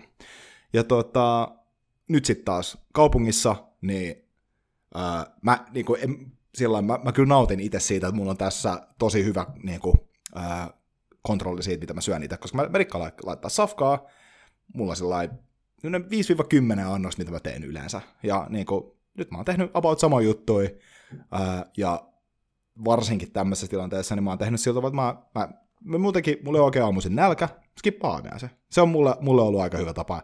Mä teen iso dinnerin, mä tykkään syödä myös isoja annoksia, niin mä teen ison dinnerin ja ison lounaa, that's it. Ja niin kuin, siinä nyt niin kuin, pitänyt sellaisia asioita jääkaapissa, jotka säilyy pidempään, yhdet ostokset viikkoa, papuja, elä, niin kuin, papuja, kanaa, kasviksia, kananmunia. Aika solid. Tämä on aika hyvä. Siis mulla itsellä kanssa se on vaikuttanut tosi paljon. Jos tekee yhdet, tai, yhdet ostokset viikkoa tai jopa kahteen viikkoon, niin musta, mulla on semmoinen niin teoria, tätä ei ole missään testattu, mutta mulla on semmoinen teoria, että silloin niin jokaiselle ää, sinne kori päätyy parempi juttu kuin, yep. kuin mitä ehkä muuta. Ja tavallaan tossakin, niin kuin, että, että, että jos jos valitsee tekniikaksi vaikka, vaikka niin kuin, uh, pudottaa rasvaa, pudottaa energiaa tai, tai vaikka niin kuin nostaa juoksunopeutta tai, mm. tai niin kuin, uh, ylipäänsä vaan parantaa ravinnon laatua, niin minkä takia mekin nyt tästä niin näistä hiilihydraateista jauhetaan, ja vaikka kaikki on tätä kyllästynyt kuulee, niin minkä takia hiilihydraatit on helppo leikata pois, tai minkä takia niistä kannattaa niin kuin ehkä aloittaa ää, niin kuin yhdenlaisena tekniikkana, on se, että, että niissä niin kuin harvemmin niissä hiilihydraatin lähteissä löytyy ne kaikista ravintotiheimmät, ne kaikista parhaiten urheilusuoritusta ää, ja voimaa ja pitkäikäisyyttä Uh, niin palvelevat ravintoaineet sun ruokavaliossa. Ne harvemmin löytyy sieltä hiilihydraateista. No itse asiassa aika, niistä on aika helppo vähentää ilman, että me koetaan semmoista valtavaa pettymystä ja toisaalta niin kuin menetetään hirveästi ravintoaineet. Ja monesti ne on just, just niin kuin uh, valkoisia viljoja, riisiä. Uh, mä söin myös viikonloppuna niin kuin, uh, ihan superherkullista maalaisleipää, mutta hei, et, niin kuin, niin kuin that's life ja niin kuin se, se kuuluu asiaan. Mutta ylipäänsä se, että et niin kuin vaihtaa vaikka niin perunatilalle vege, niin sä oot tehnyt niin kuin ihan valtavan muutoksen siihen makroprofiiliin, mikä saattaa tuoda jo nyt just ne tavoitteet, mitä sä etit. Saattaa tuoda just sen niin kuin lisätyn, lisätyn kylläisyysvaikutuksen, mikä, ja, ja tasaisemman verensokerin, joka aiheuttaa sen, että hei, sä pudotat pari kiloa ilman, että sä oot tehnyt mitään muuta. Jep. Niin kuin toistetaanpa toisessa. Silleen, niin kuin, että jos sä voisit tehdä vain yhden pie- simppelin muutoksen, sä et koe, että se on itsekuritusta, sä et luovu oikeastaan mistään niin kuin äärimmäisen rakkaasta. Sä voit edelleen syödä vaikka karkkia karkkipäivänä, ihan sama. Se niin kuin baseline, jos sä pystyt vaihtaa, ja vaikka just niin kuin palaan tähän, että, että mikä mulle vaikutti mitattavasti ja, ja sai parannettua ton, ton niin kuin, ähm, glykoituneen hemoglobiinitason, niin kuin sille tasolle, mihin se niin kuin mulla kuuluisi olla, niin on juuri, juuri tällainen. Eli, eli niin kuin luopu perunoista, riisistä hetkeksi, laittaa lisää VG-tilanne, hyvä tulee. Ja, ja jos niin kuin katsoo silleen, että mitkä niin kuin oikeasti toimii kaikille, niin kuin käytännössä kaikille ihmisille, niin ratkaisevaa on, että sitä VGn osuutta, niin kuin vihreiden, ravintotiheiden, uh, vihannesten osuutta lisää, ja, ja lisää sinne asioita, joita löytyy täältä niin Blue Zoneilta, eli, eli täältä niin pitkäikäisimpien mm. populaatioiden alueelta. No mitä siellä syödään? Siellä syödään mereeläviä, siellä saadaan omegoi mereelävistä, äh, siellä, siellä syödään VG paljon. Mä itse tähtään seitsemän annokseen VG päivässä, äh, joka käytännössä mulle tulee niin kuin aamiaista lounaasta yleensä, eli kaikki mitä mä syön illallisella on jo niin kuin ekstraa. Uh, Sitten siellä syödään niin paljon palkokasveja. Siellä ei olla millään, niin kuin, välttämättä millään matala hiilihydraattisella, mutta siellä syödään niin paljon vegei, että niin kuin esimerkiksi niin kuin, uh, puhutaan tästä niin kuin välimeren dietistä, mm. joka on niin kuin makroravinne pohjaltaan, näyttää maksimoivan niin kuin ihmisen tervettä elinikää. Tosi, tosi tehokkaasti. Pudotetaan tuohon vähän lisää. Joo. Miksi ne veget on niin vitu hyvä asia? Niissä on monia vaikutuksia. Ensinnäkin se, että, että niin kun vegeessä on paljon sellaisia suojaravinteita, jotka tutkitusti suojaa meitä monilta asioilta, esimerkiksi sieltä verensokerin nousulta, syövältä, ja, ja ylipäänsä se, että, että me syödään niitä vegejä, niin me saadaan niistä paljon sellaisia ravintoaineita, mitä me ei saataisi näistä niin prosessoidummista energianlähteistä ja hiilihydraateista, ja myös ihan vaan niin kuin vähemmän, ei välttämättä edes niin prosessoiduista, mutta ylipäänsä vaan niin kuin ravinneköyhemmistä uh, mm. vaihtoehdoista. Eli, eli me saadaan niin kuin moninkertainen määrä suojaravinteita noista vihanneksista. Ja niissä on itse asiassa niin todella paljon mekanismeja, mitä me aletaan vasta nyt ymmärtää. Me huomataan esimerkiksi semmoinen, että, että niin kuin nämä vihannesten suojaravinteet, jotka, on, jotka kutsutaan niin kuin fytokemikaaleiksi tai fytoravinteiksi, niin ne, ne, ne vähentää syöpien esiintyvyyttä tosi merkittävästi. Esimerkiksi niin kuin suoliston syövät Uh, niin niihin pystyy vaiku- niihin, siihen omaan riskiin pystyy vaikuttamaan merkittävästi sillä niin kuitujen ja vegeen, vegeen saannilla. Ja, ja, tota, ja me ei edes niin kuin täysin, täysin ymmärretä kaikkea, mistä johtuu, mutta me voidaan niin kuin, tosi, tosi, tosi niin kuin merkityksellistä uh, dataa saada siitä, että me observoidaan niitä, me, me tsekataan niitä porukoita, jotka on syönyt tälleen satoja vuosia, ja, ja niin kuin nähdään, että, että hei, nämä tyypit elää 20 vuotta pidempään. Mm. Että mitä hemmettiä, tässä tapahtuu nyt jotain. Jep. Me ollaan tehty myös paljon tämän tyyppisiä selvityksiä, että kun, kun tota, johonkin pitkäikäiseen populaatioon, joka on saattanut elää vaikka jossain saarella sille perinteisten elinkeinojen varassa, niin, niin kun sinne tuodaan länsimaisia ruokia, sinne avataan ensimmäinen supermarketti, niin mitä se vaikuttaa niiden elinikään versus naapurikylään, mitä siellä muuttuu, rasvat huononee, ää, rasva, ää, ja, ja, ja, ja, tota, ja hiilihydraattien määrä ravinnossa lisääntyy, erityisesti ravintoköyhien hiilihydraattien. Mm. Ja samaan aikaan nämä meidän länsimaissakin yleisimmät tappajat, elintasosairaudet, uh, syövät sydänverisuonitautitapahtumat, Uh, ja myöskin, myöskin nämä niin kuin,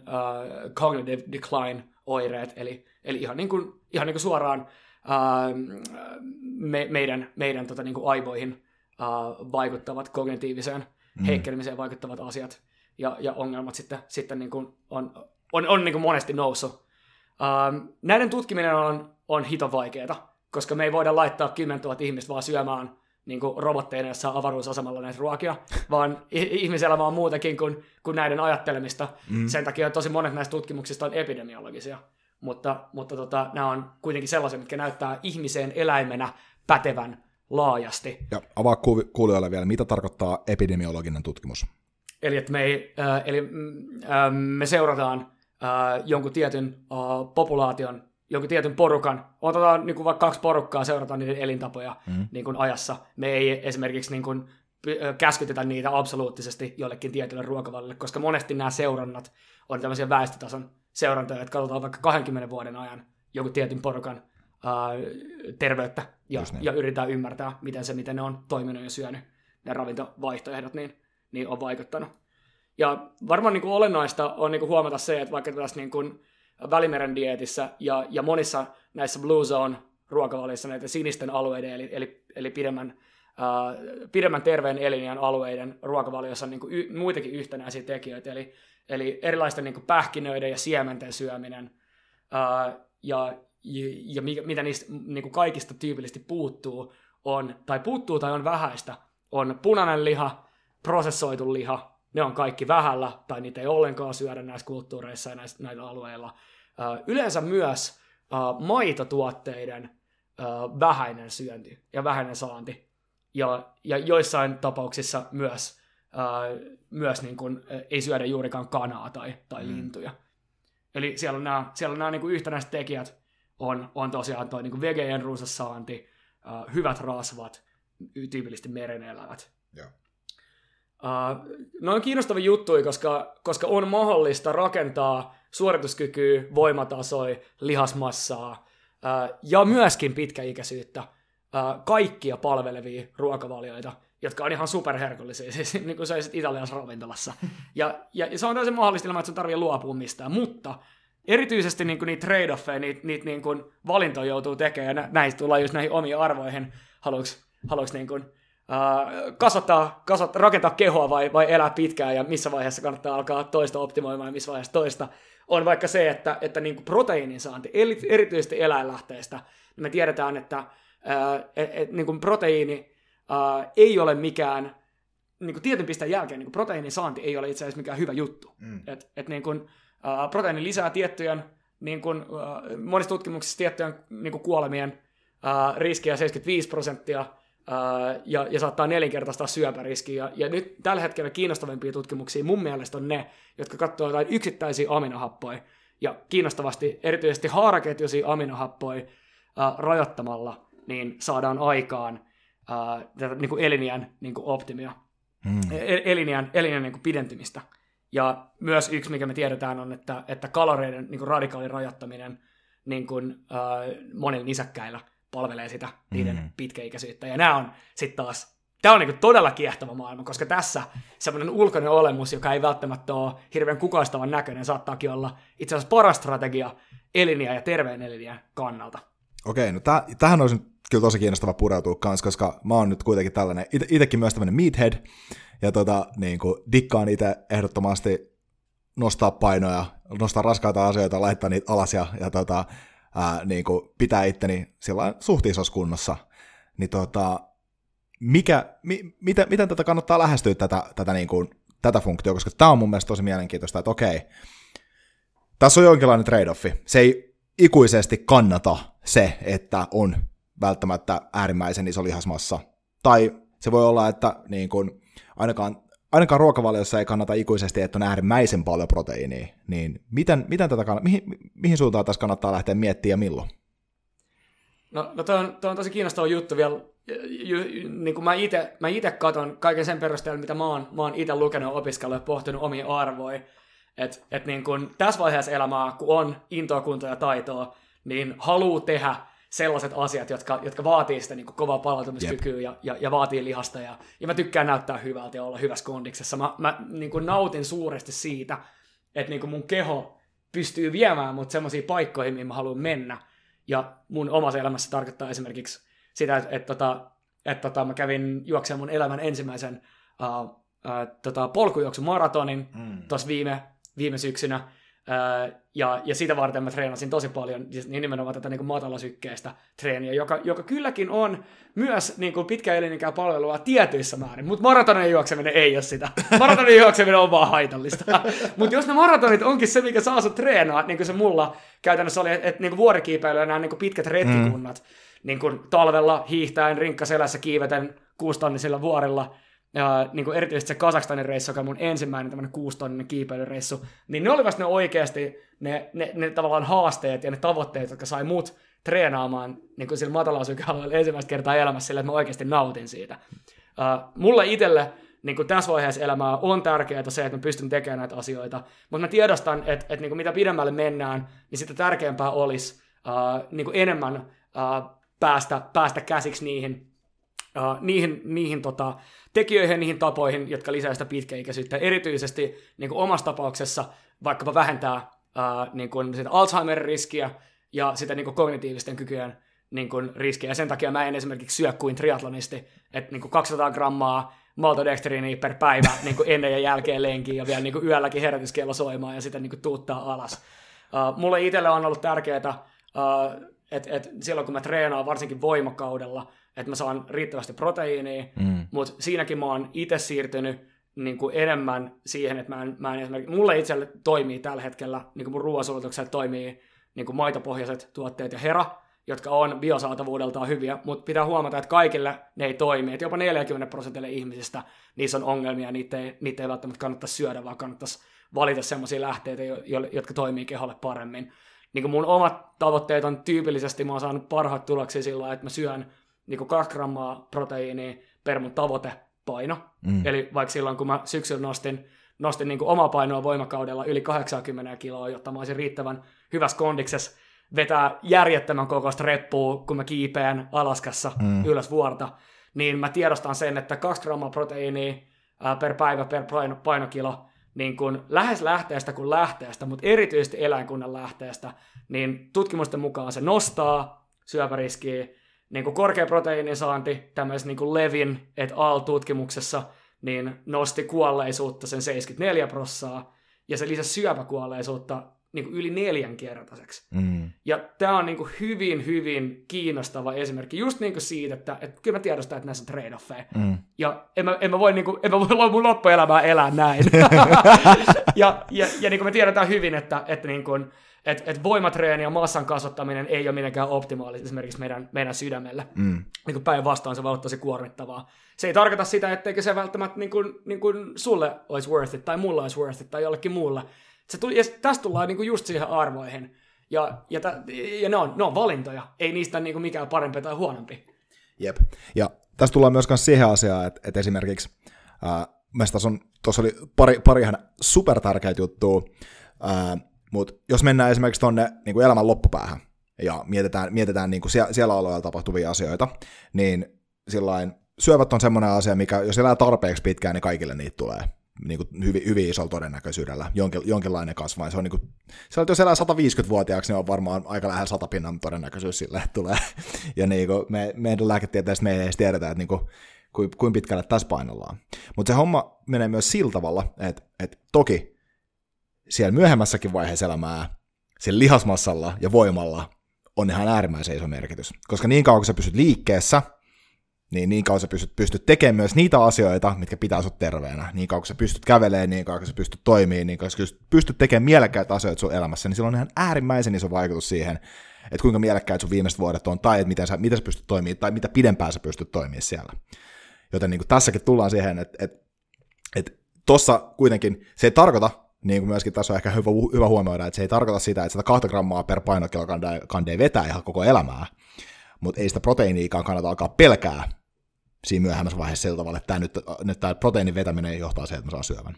Ei, ei missään tapauksessa, ja, ja, ja niin kuin tosiaan niin kuin, jotta, jotta kaikille nyt on niin kuin aivan selvää, niin, niin kuin, jotta tästä ei nyt niin kuin paineta seuraava, seura, seuraava, seuraava, niin kuin, seuraava, seuraavaa lööppiä nyt, että niin kuin proteiini aiheuttaa syöpää alert, niin, niin ollaan nyt niin kuin ihan absolutely clear, että, että esimerkiksi mulle se niin kuin 200 tai 200 niin kuin, tai, tai, tai niin kuin 2-3 grammaa per painokilo, mihin mä, mitä mä oon, niin kuin, mikä on sellainen väli, jota mä oon eksperimentoinut pidemmän aikaa, niin, niin tota, se tarkoittaa kyllä mulle ehdottomasti sitä, että, että mä, mä syön tosi niin kuin proteiinirikasta ruokaa ja tyypillisesti vielä jossain shake-muodossa, mm. jotta mä saan riittävästi proteiinia, koska proteiinin kylläisvaikutus, se vaikutus kylläisyyteen on monille ihmisille niin iso. Tässäkin on kiinnostavasti tutkimusta, että, että niin kuin monilla lähteillä, esimerkiksi soijaproteiinilla, niin se kylläisyysvaikutus on, on itse asiassa niin hyvinkin huomattava mm. joissain tutkimuksissa.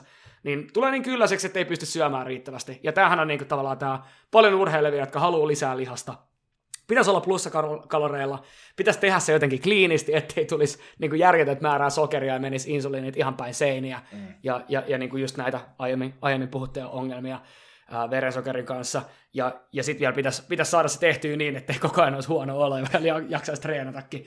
Niin mitä ratkaisuja siihen löytyy, niin mä oon itse löytänyt just niin kuin erilaiset shakeit, juotavassa muodossa olevat, ää, olevat ateriat, niin kuin myös muut kuin mun omat tuotteet, niin kuin Ambrot Meal Shake, niin myös ihan vaan, että, että proteiini on juotavassa muodossa, jos sitä pitää saada aterian päälle. Ja niin kuin myös tavallaan se kalorien saanti, että silloin kun on, on niin kuin isosti plussakaloreilla, niin eihän sekään ole mikään elinikää tai niin kuin kehon yleisterveyttä ää, ja, ja, ja niin kuin sitä, sitä health spania palveleva, palveleva tekeminen, vaan sekin on semmoista, enemmän semmoista kausittaista, mm. mikä liittyy ainakin niin kuin mulla tähän ja niin kuin mun seuraavaan vielä niin kuin ainakin 5-10 vuoteen että mulla on haastavia fyysisiä tavoitteita. Mä haluan olla tietoskandiksi, mä haluan pystyä juoksemaan yli 100 kilometriä putkeen, mä haluan pystyä kiivetä maailman korkeimmille vuorille, niin nämä on mulle tärkeitä juttuja. Mä tiedostan, että niissä on, puhumattakaan niistä lajeista itsestään, jotka on aktiivisen haitallisia niin kuin omalle, omalle selviytymisprosenteille, niin, niin tota, mutta tästähän elämässä on kyse. Ne niin. on niitä, ne on niitä trade-offeja. Ja toi on mun mielestä, tässä on, niin sano vaan. Niin, että se kiinnostava juttu, mistä just tuossa puhuit tavallaan, että missä, missä vaiheessa – se, se kääntyy sitten toisinpäin. Ja siitä meillä on aika hyvää näyttöä, että 65 vuotta on sellainen tyypillinen tutkimuksissa, tai niin 65 vuotta on tyypillisesti tutkimuksissa käytetty sellainen niin kuin ikä, missä me havaitaan, että, että viimeistään siinä vaiheessa niin kuin tyypillisesti länsimaissa niin se proteiinin saanti on liian vähäistä. Ja, mm. ja siihen liittyy monta asiaa. Siihen liittyy tyypillisesti se, että, että niin kuin ruokaa tulee syötyä liian vähän, ruokahalu alkaa heikentyä, mitä vanhemmaksi me mennään, sitä, sitä vähemmän me tekee mieli syödä. Uh, me ei saada siitä tavallisesta ravinnosta riittävästi proteiinia ja riittävän laadukasta proteiinia, jotta me pystyttäisiin ylläpitämään meidän lihaksista ja vanhemmiten me tarvitaan enemmän laadukkaampia raaka-aineita. Silloin kun keho alkaa rapistua, me tarvittaisiin päinvastoin enemmän laadukkaita ravintoaineita. Mitä silloin pitää tehdä? Silloin käytännössä niin kuin erilaiset proteiinilisät on tärkeä osa sitä uh, niin kuin, uh, vanhenevan kehon niin kuin hyvinvointia ja sitä niin kuin eliniän ja autonomisen elämän pidentämistä – ja se, näinhän se on, että jos, että jos vanhuksen kaatuu ja menee vaikka lonkka, mikä on aika tyypillinen juttu, niin siitä joutuu petipotilaaksi ja, ja se lihas, lihasmassan saaminen takaisin, että pystyy esimerkiksi toimimaan arjessa ja elää aktiivista elämää, niin se on, se on vaan niin tosi monta kertaa vaikeampaa siinä vaiheessa. Ja sen takia vanhe, vanhemmiten onkin tärkeää niin yl, tehdä kaikkea, mitä ylläpitää autonomiaa ja, ja sitä niin hyvää, nautittavaa elämää. Mm. Ja, ja ravinto on siinä äärimmäisen tärkeä. Proteiinisaanti siellä yli kuusi vitasilla, niin sitä on melkein silloin jo vaikea saada, vaikea saada liikaa, plus että plus, et tota, niin usein, useimmiten se liittyy just, just siihen, että ruokaa ei vaan, ei vaan silloin enää tee mieli. Jep. Ja tuossa on, toi mun mielestä toi 2 grammaa, 2-3 grammaa protein per painokilo tähän suorituskyky on kanssa sellainen asia, mistä voit puhua vähän lisää. Eli toihan on äh, sellainen niin kuin, luku, mistä on havaittu esimerkiksi sitä, että toi erityisesti voimaurheilussa lisää suorituskykyä, kun on tuollaisella ruokavaliolla, että on 2 grammaa per painokilo, painokilo ää, proteiiniä. Mm.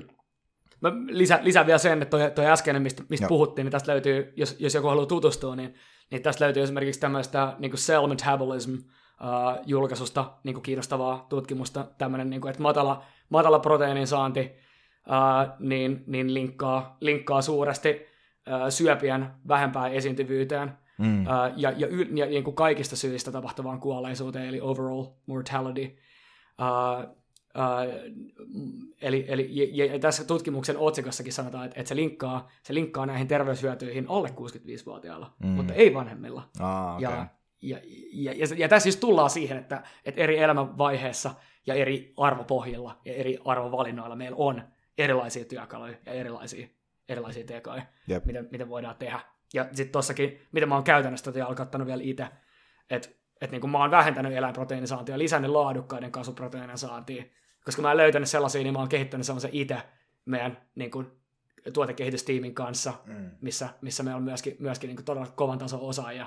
Ja, ja niin kuin nämä on just niitä juttuja, että, että niin kuin tutkimuksessa tällä hetkellä onkin tosi kiinnostavaa, että, että olisiko mahdollista saada niin kuin, uh, syötyä se kakku ja pidettyä se, eli niin kuin, have your cake and eat it too. eli eli niin kuin saada niin kuin molemmista maailmasta hyvät hyödyt, eli saada paljon proteiinia, mm. ja, mutta samalla saada ne suojaravinteet, jotka, jotka, niin kuin, jotka ei tuota niitä niin kuin korkeamman proteiinin havaittuja kuolleisuushaittoja ja korkeampia niin kuin syöpähaittoja. Ja, ja tähän kasviproteiinit, erityisesti laadukkaat biosaatavat kasviproteiinit ja suojaravinteet, jotka, jotka monesti niiden mukana tulee, niin, nä, niin, niin monissa tutkimuksissa se on se johtopäätös, mihin siinä, mihin siinä ollaan tulossa. Mm. Tämä on äärimmäisen kiinnostavaa. Just näin. Tämä on mun mielestä tosi, tässä niin kuin, tosi monta hyvää elementtiä sä oot tuonut, tuonut tähän mukaan, eli just niin kuin toi, toi pointti, että, että on se imeytyvyys vaihtelee eri proteiinilähteiden välillä. Ja mun mielestä mä haluan kuulla tosta vielä vähän lisää, lisää informaatiota sulta lisää. Se on niin yksi juttu. Eli, eli on, on tämä proteiini, esimerkiksi makroravintoaineissa nimenomaan proteiinin saanti tietty, tietty, suhteessa tiettyihin tavoitteisiin, niin vaihtelee. Eli esimerkiksi, jos sun tavoitteena on ma- maksimoida esimerkiksi pitkäikäisyyttä ja todennäköisyyttä sille, että, ja laskea todennäköisyyttä sille, että, että tulee esimerkiksi syöpäkasvaimia, niin silloin varmaan koko elämän mittainen alhainen, suhte, vähän, vähän alhaisempi proteiinin syönti voisi olla niin kuin konditionaali käytössä tässä näin voisi mahdollisesti olla järkevää. Taas, sit jos sä haluat esimerkiksi lyhyellä aikavälilläkin maksimoida sun suor- urheilus, urheilussuorituskykyä, lihasmassaa, voimaa, niin silloin suuri proteiinimäärä on kannattavaa. Suuri proteiinimäärä saattaa olla kannattavaa myös esimerkiksi, jos sä oot pudottamassa painoa ja sä haluat ylläpitää sun ää, lihasmassaa niin silloin semmoinen, semmoinen ruokavalio, missä sulla on korkea proteiini ja kalorivaje, niin todennäköisesti johtaa siihen, että sulta lähtee enemmän rasvamassaa ja vähemmän, vähemmän tätä niin kuin prote- lihasmassaa, lihasmassaa kehosta. Eli nämä on niin kuin tavallaan karkeasti sellaisia asioita, mitkä vaikuttaa tähän näin. Eli jälleen kerran, tullaan siihen, mitkä on sun arvot, mikä on sun tavoite, jos joku kysyy, kuinka paljon sun pitää saada proteiinia päivässä, niin sillä se vastaus on sillä tämä on, niin kuin, on se vastaus, mitä vihasin aikoinaan koulussa, että aina kaikkeen vastattiin, it depends. Mutta näin se menee. Se riippuu. Niin, mitä sä haluat? Mitä sä haluat? Ha- haluat, sä, haluat sä olla semmoisessa niin bulkis hulkkikunnas vai, vai haluat sä niin kuin juosta kovaa vai, vai mitä sä haluat tehdä? Jep. Mitä haluat sä, halu- haluat sä Bostonin maratonille? Haluat sä nostaa niin kuin kaksi tai kolme kertaa oman kehonpaino maastavedossa. Mm. No, no, ja nimenomaan, niin. nimenomaan, mitä sä haluat, milloin sä haluat sen. Just näin. On, on, on, on se äärimmäisen, äärimmäisen tärkeä kysymys. Ja niin kun, ja missä elämänvaiheessa sen voi ylipäänsä ja mi, saada. Ja missä, ja, ja missä elämänvaiheessa ylipäänsä voi saada. Mä oon, mä oon itse tossa niin kuin, esimerkiksi, mä oon, mitä niin kuin, omia eksperimenttejä on tehnyt sillä tavalla, että vaikka jonkin verran tullut oltu esimerkiksi ketogeenisen ruokavaliolla ja, ja niin kuin, ää, mä, mä, mulle, mulle toimii se sen verran hyvin sillä tavalla, että mä, mä tiedän että tässä tarkkaan, että sit, sit jos mä näen sillä tavalla, että mä haluan esimerkiksi niin kuin pitkäikäisyyshyötyjen takia siirtyä sille, niin se ei tule olemaan mulle niin kuin ongelma. Mä ihan mielellään on siinä. Se on niin kuin, mä, mä toimin siinä, siinä, siinä ruokavaliossa tosi hyvin itse. Mutta just tällä hetkellä kanssa, koska omat tavoitteet on, liittyy siihen, että, että haluaa esimerkiksi saada vielä vähän puskea sitä rajaa, että kuinka, kuinka paljon pystyisi niin kuin voimannostossa, erityisesti maastavedossa, saada omia, oma, omaa suorituskykyä nostettua, ja nimenomaan sitten, kun tulee tehty seikkailuita ja tulee harrastettu erilaisia urheilulajeja, niin, niin, niin tavallaan niihin liittyvää suorituskyvyn maksimointia. Niin sen takia just kanssa omissa tavoitteissa se isompi proteiinimäärä tällä hetkellä on, on niin kuin siellä, siellä päällä. Mutta se voi olla hyvinkin sillä tavalla, että sitten kun siinä tulee semmoinen hetki, että no okei, että, että hei, nyt mä oon saavuttanut näitä juttuja sillä tavalla, ja mä saan ehkä 80 pinnaa kuitenkin niistä tehoista, mitä mä saan, on saanut aikaisemmin vaikka se, semmoisella dietillä, mikä, missä, missä sitten taas mä lasken jotain tulevaisuuden riskejä paljon, niin mä saan hyvinkin siirtyä sinne. Jos se suorituskyky ei ole niin tärkeällä, tär, tärkeässä paikassa. Ja tämä on niinku just se pointti sillä tavalla, että, että mikä, on se, mikä, mikä oikeasti on sulle se arvokas asia. Ja, tässä, ja nyt, nythän, nythän, me ollaan puhuttu ihan, nythän me ollaan puhuttu tosi mekaanisesti. Tässä ei olla edes keskusteltu vielä siitä, että sillä että, että minkälainen ruoka tekee onnelliseksi päivittäin. Just näin. Ja se on äärimmäisen, äärimmäisen tärkeä juttu. Ja toi on mun mielestä just hyvä, mitä sä sanoit, että kun säkin oot tehnyt niin kuin esimerkiksi näitä ketokokeiluja, mitä sä sanoit, toi oli, toi, toi niin just on point, että et, et sä voit halutessas tavallaan käyttää sitä työkalua siellä pakissa mm. ilman, että sä koet, että se on hirveät luopumista ja kauheat itsekuritusta. ja niin kuin voi voi elämästä menee nyt kaikki ilo, vaan, vaan se on enemmän semmoinen, että, että no okei, mulla on tämmöinenkin työkalu. Mm. Vaan sama, että, että mä voin, juos, mä voin ju, juosta mun työmatka, mutta useimmiten mä en tee sitä, mä saatan kävellä tai pyöräillä, mutta mä voin tehdä sen. Että mä voin niin kuin lähteä tästä niin kuin juokseen maratonin kylmiltä, mutta mä en välttämättä tee sitä. Ja se on enemmän semmoinen, että, että minkälaisia työkaluja mulla on käytössä, mikä se niin kuin mahdollisuuksia universumi on. Just toi, mitä sä sanoit, että jos syöt 200 grammaa, 300 grammaa proteiiniä, niin se aika paljon sulkee niin sen mahdollisuuden elää ketosissa. Niin. Tai niin kuin olla. Ja, ja nämä on niin kuin kaksi työkalua vähän erilaisia tarkoituksia. Jep. Jos mä syön ketosti viikon, niin multa putoaa paino joku pari-kolme kiloa, jos iso osa on toki vettä, mm. mut, mut niinku, tai nestettä, mutta vielä, vielä niinku pidemmällä aikavälillä, niin keto on mulle yksinkertaisesti ihan, ihan niinku todella nopea tapa polttaa rasvaa, ja mä todennut sen useat kertaa, jopa niin hyvä, että, että mä en voi käyttää sitä, jos mä haluan rakentaa lihasta, koska, koska niiden kesken on todellakin niin kuin valtava ristiriita, ne on niin kuin ihan täysin erilaisia tavoitteita. Mm. Jos mä haluan olla pluskalorelli, en mä voi syödä keto, ketogeenisesti, Jep. koska ei mulla tee mieli syödä niin paljon ruokaa. Se ja, ja, ja niin kuin tähän tämä tulee. Siis se, minkä takia keto toimii ihmisillä on se, että sitä ruokaa tekee vähemmän mieli. Jep. Ja se, ja se niin kuin ruokahalu, uh, ruokahalun tyydyttäneisyys on niin korkea. Mekin tehtiin niin kuin Ambroniteista ketogeeninen versio. Mä oon mitannut, että, että jos mä syön sitä iltapalan jälkeen, niin mä oon 16 tunnin päästä ketoosis. Jep. 16 tunnin päästä. Niin kuin, että, että mulla on tämmöinen niin ketogeeninen niin kuin nappi, niin voin painaa. Että okei, nyt, nyt voisi niin kuin, ottaa pari kiloa rasvaa pois, mä voin painaa sitä nappia. Mutta sen aikana mä en yritä nostaa mun voiman maksimiin. Mm-hmm. Muuten kuin ehkä kehopaino jutuissa, jossa saattaa olla niin kuin hyödyksi painaa vähemmän. Jep. Niin kuin ne, on, ne on arvovalintoja ja, ja niin kuin ne eri, erilaisia työkaluja, erilaisia tavoitteita. Jep, ja tuossa on just se juttu kanssa sillä, että, että, että kyllä mä niin itsekin sen tun, niin tunnistan se, että, että, että vaikka, ää, no mä kävin just tätä vuosi sitten ää, yhden triatlonin, joka oli tosi siistiä, ja mä tein sen about, mä vedin about sen samassa painossa, missä mä oon nyt, eli niin kuin tässä 95 kilossa. Ja niin kuin, kyllä mä nyt sen tiedän tasan tarkkaan, että, että olisi se ollut kivempaa varmasti vetää sekin homma vähän kovempaa vielä.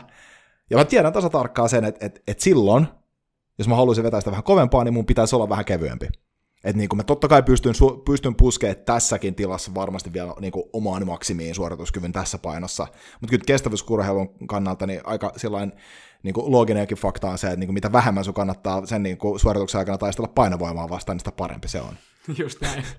Se on ihan uskomaton, että miten niinku mun, mun niinku kierrosajat nopeutui juostessa, kun niinku lähti kolme kiloa painoa tässä viimeisen viiden viikon aikaan. Ihan vaan sen takia, että mä en ole muuttanut mitään muuta, kun mä shoppaan yhden viikon ainekset kerralla, ja mä oon juossut ja liikkunut ulkoon ihan tosi tosi paljon. Jep. Mennään imeytymiseen ja proteiinilähteissä. Tämä Joo. on mun mielestä mielenkiintoinen aihe. Tämä on tosi, tosi, tota, tosi kiinnostavaa. Tähän liittyy paljon väärinkäsityksiä. Uh, proteiinin, proteiinin imeytyminen on, on niin kuin tärkeää. Minkä takia? Sen takia, että kaikki proteiinit ei ole luotu samanarvoisiksi, niin kuin ei mitkään ravintoaineet, vaan meidän keho pystyy hyödyntämään ainoastaan niitä asioita, mitä me pystytään imeyttämään. Ja, ja niin kuin kriittisiä, kriittisiä juttuja tässä on niin kuin se, että, että tota, niin kuin, no, aluksi, aluksi voi vähän, niin kuin, vähän niin kuin hahmottaa, että mitä oikeastaan tapahtuu, uh, kun me syödään jotain proteiinia. Eli se proteiini pitää pilkkoa aminohapoiksi, muun muassa haiman entsyymit ja sappineste – uh, pilkkoa, pilkkoa rasvoja ohutsuolessa ja, ja mahasta pepsiini, trypsiini, uh, jotka vatsahappo on aktivoinut pepsinogeenista ja kymotrypsiinistä, niin, niin pilkkoa aminohappoja. Eli, eli se, mitä tuossa tarvii ymmärtää, on se, että, että entsyymit pilkkoa proteiinit aminohapoiksi. Ja, ja, ja tyypillisesti me katsotaan, kun me mitataan jonkun proteiini-imeytyvyyttä, niin me nykytiedon valossa katsotaan, että, että, että viimeistään siellä ohutsuolen lopussa, että, että siinä vaiheessa, siellä niin kuin ileumissa, niin äh, kaikki proteiini, kaikki aminohapot, mitä me voidaan käyttää, tai mitä meidän keho sai jostain lusikallista proteiiniä, niin ne on siellä ohutsuolen lopussa imeytynyt. Ja. Ja mitä tämä tarkoittaa on, on se, että et niin kun, kun paksusuolessa ei käytännössä enää tapahdu sitä aminohappojen imeytymistä, niin me ei voida mitata sitä niin, että, että me laitetaan niin kun ravintoa sisään ja mitataan meidän uloste ja, ja katsotaan, mikä se ero on. Vaan, vaan tähän, tähän on niin tämmöinen uudempi metodi mitata tätä aminohappojen biosaatavuutta ja eri prote- äh, proteiinin laatua, niin on tämmöinen niin kuin, ähm, DIAAS-luku, eli niin kuin digestible, indispensable amino acids, eli, eli nämä imeytyvät ähm, tai, tai niin kuin ruoansulatukselle kelvolliset välttämättömät aminohapot. Mm. Ja, ja tätä käytetään ihan tämmöisissä niin väestötason tutkimuksissa. Esimerkiksi niin kuin PubMed on täynnä tämmöisiä papereita, missä mis tsekataan, että vaikkapa, niin kuin, että, että okei, että, että meillä on vaikka tämmöinen niin kuin, uh, uh, köyhä alue, Bangladesh, mitkä on niiden pääproteiinilähteet, uh, okei, okay, huomataan, että siellä on vaikka pangaasius ja pari muuta kalaa, niin mitkä näistä on parempia tällä uh, DIAS-menetelmällä niin kuin, uh, ravitsemuksellisesti. Eli miten me pystytään ihan vaan tämän, tämän niin kuin väestön niin kuin, uh, hyvinvointia ja terveyttä ja pitkäikäisyyttä palvelee. Ja, ja monesti siellä, siellä sitten tulee, että sieltä joku tietty aminohappo, tietty välttämätön aminohappo, meillä on yhdeksän välttämätöntä aminohappoa, joku niistä on aina se pullonkaula. Mm. Ja se määrittää näiden niin kuin proteiini tavallaan laatumittarien uh, tavallaan arvoja. Eli, eli niin kuin, että mikä niistä amino, välttämättömistä aminohapoista muodostuu uh, uh, tällaiseksi niin pullonkaulaksi. Uh, toinen tapa mitata näitä on PDCAAS, mistä tarvitsee tietää sen verran, että se, on, se on aika monissa tuolla niin netissä kiertävissä kaavioissa myöskin yleinen, mutta se mittaa sen uh, proteiinin biosaatavuuden ja, ja, ja niin kuin laadun sieltä uh, ulosteesta, mutta se on vähän niin kuin syrjäytymässä mitä itse näitä tuoreempia tutkimuksia katsoo. Sen lisäksi on muita tapoja määritellä tätä, mutta, mutta, mutta niin tässä, on, tässä on tavallaan eh, ehkä niitä niin kiinnostavia, kiinnostavia tavallaan ymmärtää, että tämän mittaaminen ei ole yksilitteistä. Mm. No, mitä tämä sitten tarkoittaa? Kun me sanotaan, että, että heraproteiini on niin täysin ylivertainen aminohappojen lähde, niin mitä, mitä me tarkoitetaan sillä? Me tarkoitetaan sitä, että, että näiden kahden mittarin, eli, eli, eli se niin kuin DAS ja PDCAS, on, on, ne arvot on tosi korkeat. Eli, eli se sisältää niin kuin, tosi hyvässä suhteessa niitä aminohappoja, mitä me tyypillisesti kaivataan. Ja, ja, ja kuitenkin äh, niin kuin kiinnostavaa on se, että, että meillä on myös niin kuin kasvikunnan lähteitä, jotka on kokonaisvaltaisia aminohappojen lähteitä, jo, jo niin kuin yksittäisiä. Esimerkiksi herne, äh, jos kohta herne ei ole, ei ole niin kuin kaikissa aminohapoissa optimaalinen. Joten kasvikunnan lähteet kannattaakin sekoittaa tyypillisesti 2-3 lähteestä, jolle me saadaan myös kasvipohjaisia mahdollisesti ei niin paljon niitä proteiinin korkean saannin haittoja, kuten sitä yleiskuolleisuutta ja, ja sitten kohonneempaa syöpäriskiä, uh, niin aiheuttava proteiinilähteitä. Ja erityisen kiinnostavaa tämä on sille osalle porukasta, jolle heraproteiini ei toimi, mm. jota arvioidaan olevan jopa 40 prosenttia ihmisistä. Tosi moni saa herosta vatsavaivoja, Uh, mä oon itse siinä onnekkaan asemassa, että mulle hera toimii, mutta mä oon lisännyt, sen, lisännyt sitä kasviproteiinin saantia, mm. ja sen takia se oli lähtökohta myös kehittää tai meidän Ambronite Complete Plant Protein kasviproteiini. Miksi? Koska laadukkaita imeytyviä kasviproteiineja, jotka myös maistuu hyvältä, on helvetin vähän markkinoilla. Mm. Niitä ei ole tehty tieteellisesti, niitä ei ole niin balansoitu niiden aminohappojen perusteella. Me tehtiin semmoinen proteiini, missä on BCAA 2,1 grammaa per annos, ja mukana entsymit, jotka edistää sitä imeytymistä. Joten nyrkkisääntöön voidaan sanoa, että jos herra toimii, niin se on laadukkain äh, lähde. Itse asiassa kiinnostavasti itse asiassa kaseiini on, on tuossa DIAS-menetelmässä on, on laadukkaampi sillä mittarilla. Mm. Mutta mut se, kaik, mut se kaikki tulee siihen, että et niinku, jos sä saat niitä laadukkaita aminohappoja imeytyvässä muodossa, niin siinä vaiheessa sillä ei ole väliä, että mistä saat ne. Mutta jos sä haluat minimoida sen määrän jauhetta, mitä sä skuuppaat shakeriin, tai, tai, tai äh, lautaselle niin kuin minimaalisen määrän niin kuin ruokaa, jolla saat maksimimäärän proteiiniä, niin silloin totta kai eläinkunnan lähteet on, on hyviä siihen tavoitteeseen. Ei, Tö... ei kaikkeen optimaalisia, mutta siihen tavoitteeseen parhaita, mitä meillä on. Just niin.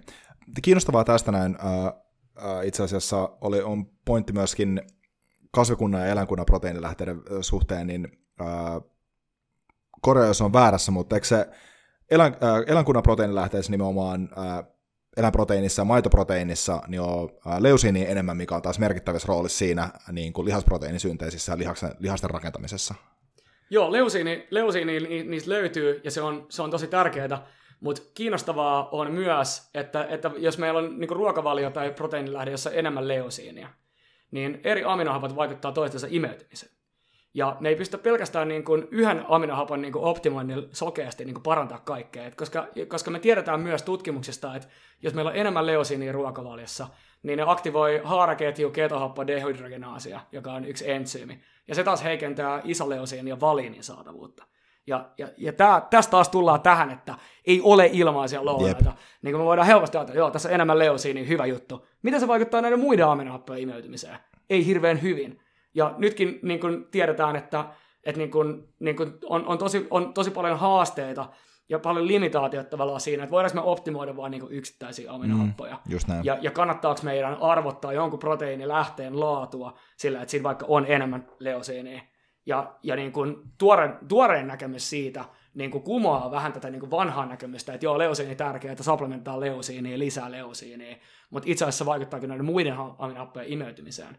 Joo, tuossa oli, itse asiassa toi oli, toi oli samasta jutusta, niin kuin, olikin se, että se ei, niin kuin, se itse asiassa lisäravinteena leusiinihän ei olekaan niin toimiva niin kuin yksittäisenä nimenomaan, koska se tulee tuosta kokonaisuutena.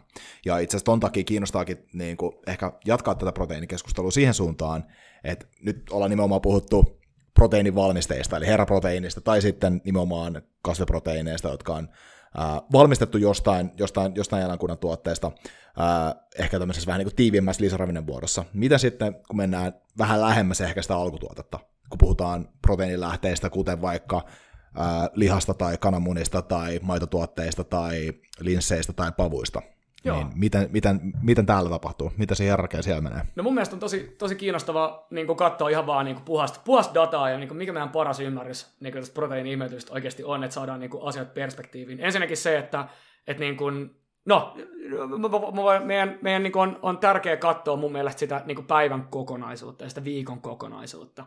Et, et niin kuin totta kai meidän kannattaa saada mahdollisimman paljon ravintoaineita oikeasta ruoasta, mm. jos se on imeytyvää, jos me saadaan myös ne suojaravinteet, mitä siinä on mukana.